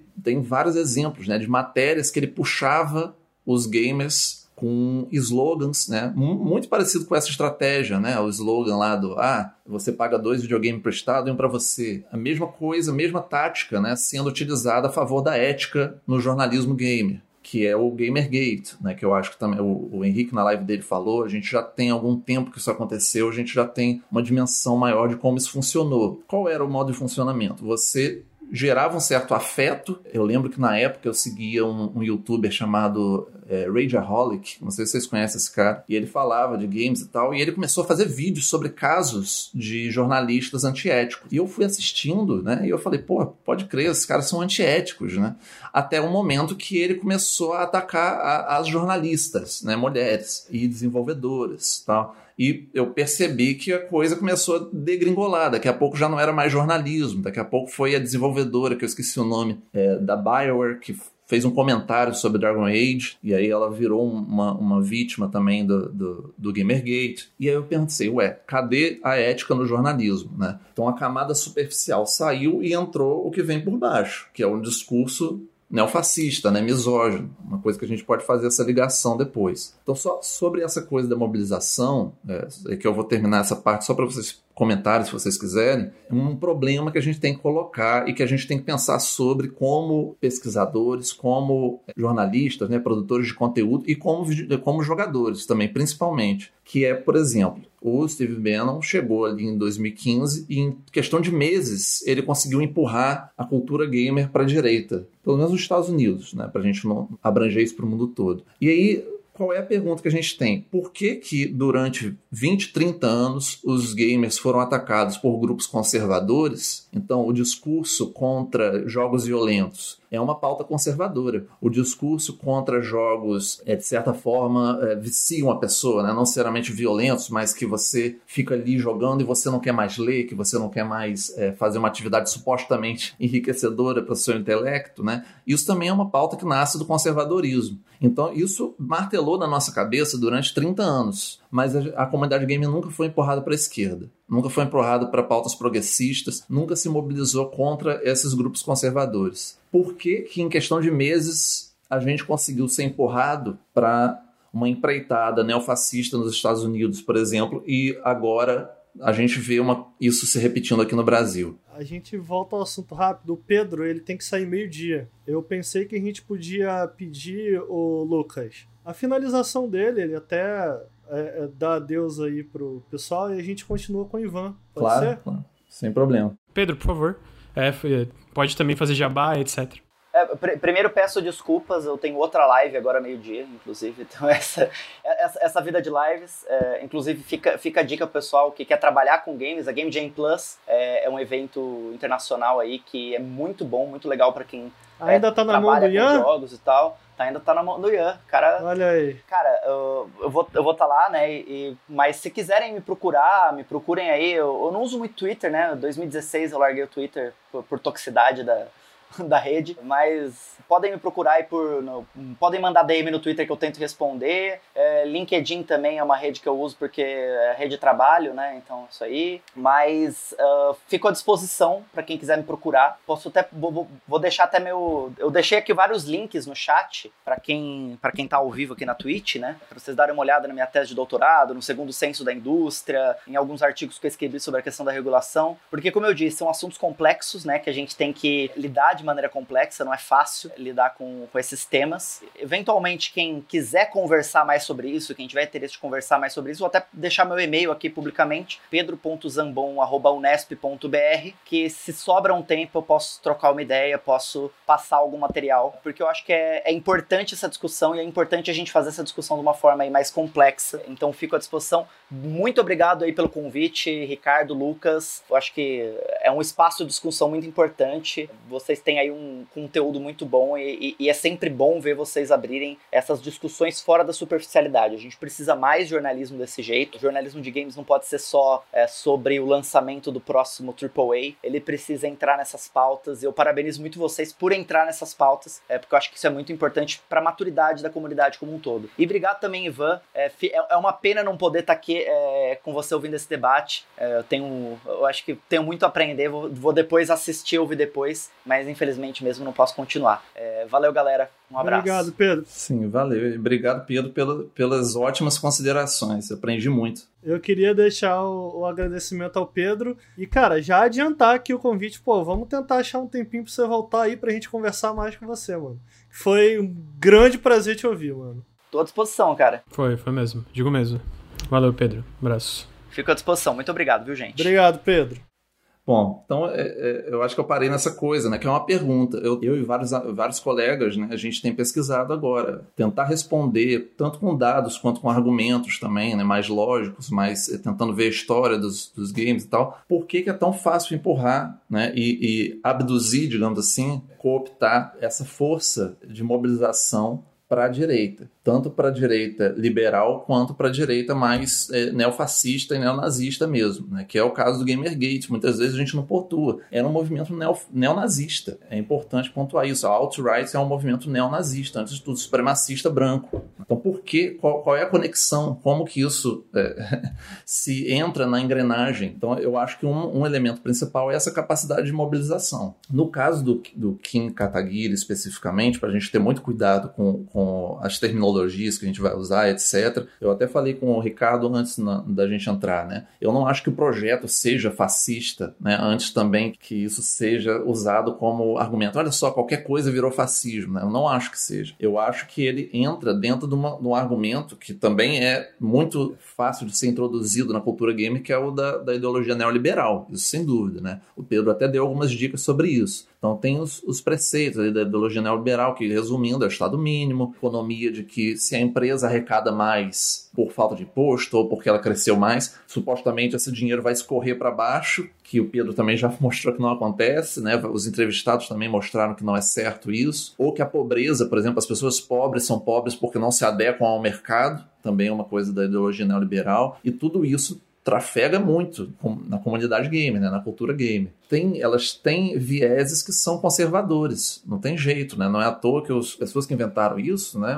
Principalmente que, que levaram isso para o mainstream, né? Que é o Ronald Reagan, que é a Margaret Thatcher, eles são liberais conservadores, né? O famoso neoliberal é, é liberal na, na, economia e conservador nos costumes. Não é por acaso. Né? Existe uma ponte entre essas ideias e essa coisa de culpar o pobre pela pobreza, e aí se você culpar a vítima pelo assédio, tudo isso isso vem de uma, de uma ideia de que o indivíduo reina sobre tudo e que tem uma, uma associação imediata com, com essas ideias liberais. A gente tem um trabalho que eu fiz com o professor Tiago Falcão, da Federal da Paraíba, com o Tarcísio Macedo, que é doutorando pela Federal do Rio Grande do Sul, e o professor Daniel Marques, da Federal do Recôncavo Baiano, e a gente fez um mapeamento de um caso que foi ótimo para estudar isso aqui no Brasil, que foi aquela PLS 383, que era para regulamentar os esportes. Eu não sei se vocês lembram desse, desse, desse projeto de lei. E ele morreu quase que antes de nascer, porque quando ele foi proposto, essa mobilização da cultura gamer, né, a gente viu isso na prática. Imediatamente essas pessoas se levantaram falando que a, a regulamentação da prática esportiva dos esportes no Brasil, né, levaria ao destruimento do mercado a gente viu né, como existe, existe, existe nessa oposição que as pessoas levaram uma encarnação assim dessa ideologia muito forte. Né? As pessoas argumentavam contra o projeto falando é o Estado tentando destruir uma coisa que já está caminhando por si só, que vai crescer sozinha. E aí as pessoas não pensam, por exemplo, que a indústria de. A indústria não, mas o, o circuito esportivo, né, a indústria de comunicação em torno do esporte tradicional, ela é totalmente regulamentada. Isso possibilita que os trabalhadores tenham mais segurança, que as pessoas tenham mais vontade de entrar nesse mercado, que as pessoas queiram aprender sobre aquilo porque sabem que se um dia elas trabalharem com jornalismo esportivo, com toda a rede de produção que tem em volta do esporte, elas têm uma segurança, elas, têm uma capacidade de atuar naquele mercado. Né? Isso faz também a coisa crescer. Mas ideologicamente era muito mais interessante para as pessoas pensar que é só a intervenção do Estado. A gente escreveu esse artigo, logo logo a gente vai, vai publicar ele. Que acho que a dúvida que fica para todo mundo, talvez deixar isso bem claro, até não sei se é o que você concorda,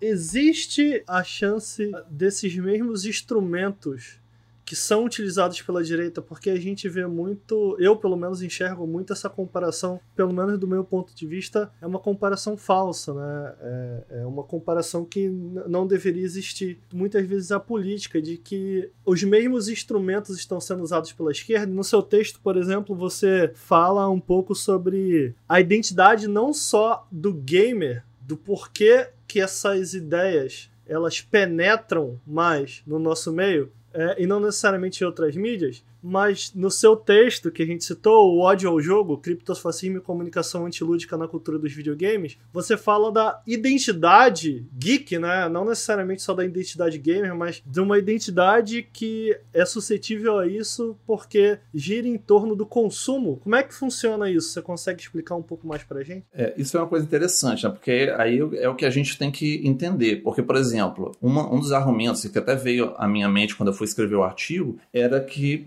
boa parte da facilidade com que o gamer médio né, é empurrado para ideias de direita tem a ver com o fato de que a maioria são homens brancos heterossexuais de classe média é, e a cultura em volta, todas as figuras, representações, etc., vem da cultura ocidental, que também é a cultura que aonde as ideias conservadoras são gestadas. Então tem isso, que é uma questão demográfica, ou seja, quem é, o, quem, quem é a pessoa que está consumindo? É o homem branco, rico, né, ou classe média e etc., em sua maioria. Mas a gente tem essa mesma demografia, essa mesma composição assim de consumo em outras áreas da produção cultural, né? Então, certos tipos de filme, né? É, certos tipos de produção de história em quadrinho, todos isso também tem uma relação com essa demografia. Mas essa capacidade de mobilização só existe na cultura game, então é alguma coisa além, né? Não tem só isso. E aí eu fiquei pensando também, o, o texto fala um pouco sobre isso, mas é uma coisa que eu tenho que desenvolver um pouco mais, que é de outros elementos da cultura gamer que priorizam né, e que dão margem para o aparecimento dessa ideologia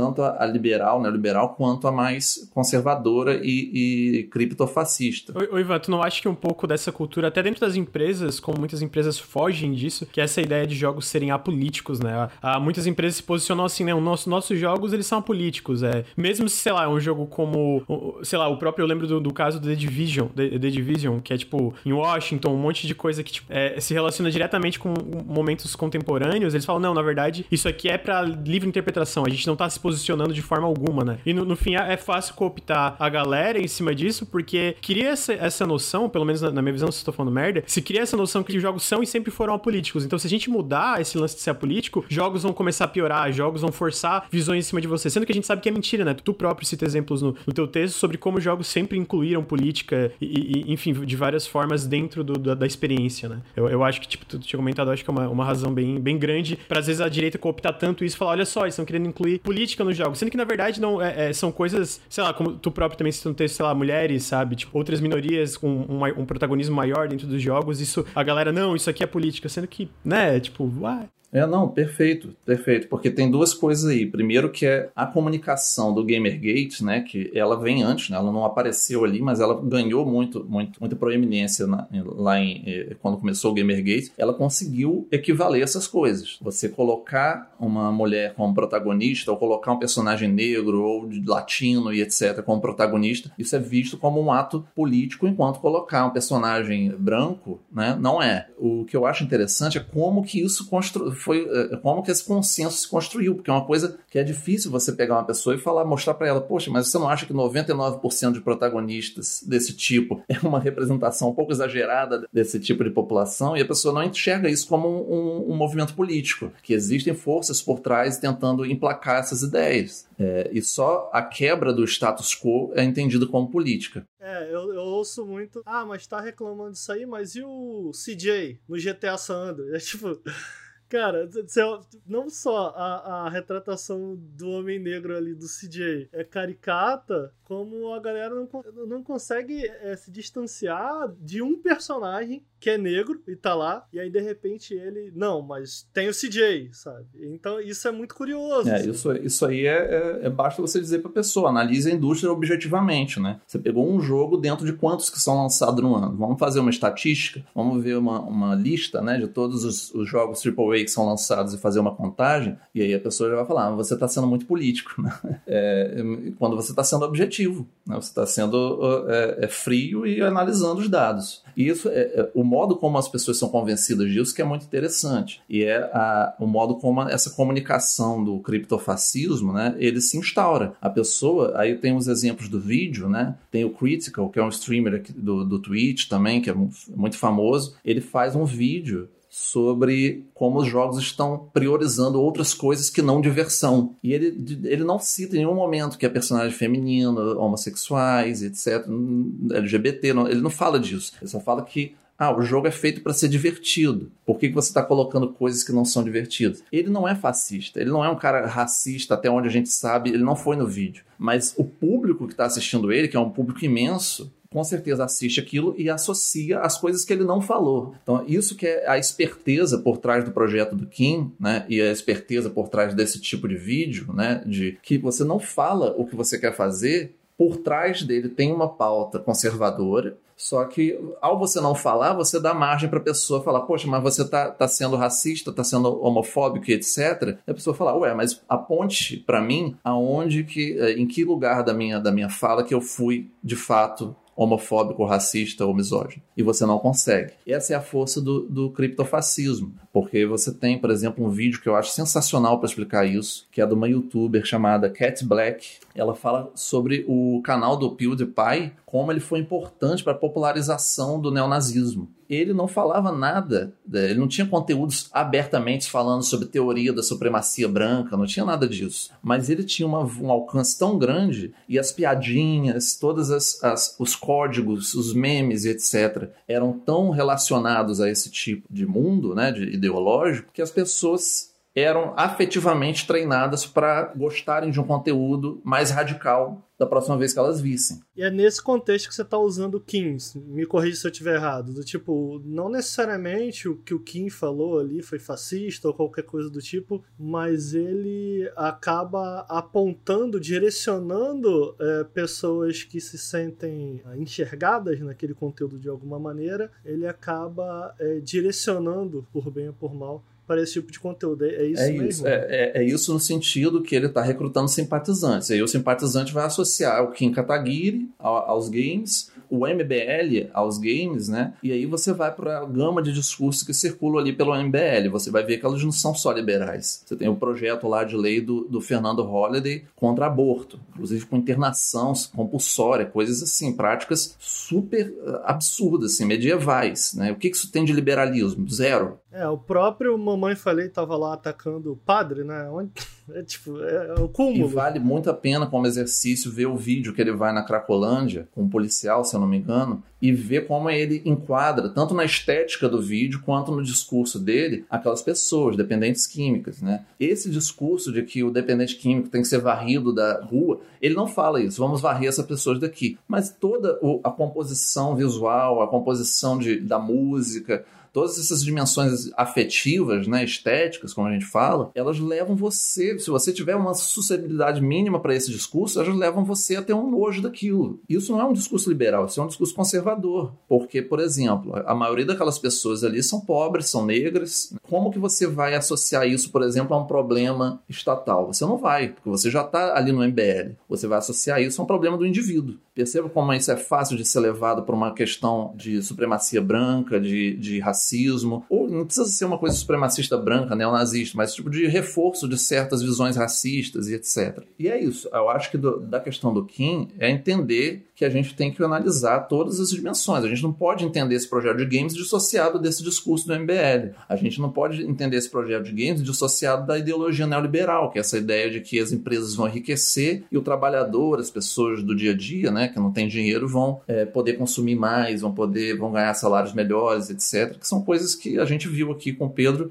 é, é que ele provou, né, ou indicou as, as, as evidências de que é um discurso furado. Então é mais ou menos isso. Caras, eu acho que é isso que a gente tinha para falar hoje. Eu gostei muito do que eu. Acho que o que o, o Ivan finaliza aqui, para mim, é exatamente onde eu queria bater nesse podcast. Peço perdão se o podcast ficou longo demais. Geralmente a gente debate mais entre si, mas eu acho que nesse podcast eu mesmo me coloquei, acho que o Lucas também, numa posição de, cara, deixa quem sabe falar vamos escutar, vamos fazer as perguntas que de repente vocês do chat estavam interessados também. Então foi isso daí que eu fiz desde quando o Lucas colocou na minha mesa e falou: "Mano, essa pica aí é tua. E eu falei, puta merda, cara. É, porque eu, eu fico muito ansioso. Eu, tenho uma pergunta. Fala, fala. Tem uma pergunta se o Ivan tem mais alguma coisa que ele quer acrescentar antes da gente finalizar, alguma coisa. Não, acho que é isso. Eu queria indicar só essas, essas referências mesmo, esse vídeo da Cat Black que eu acho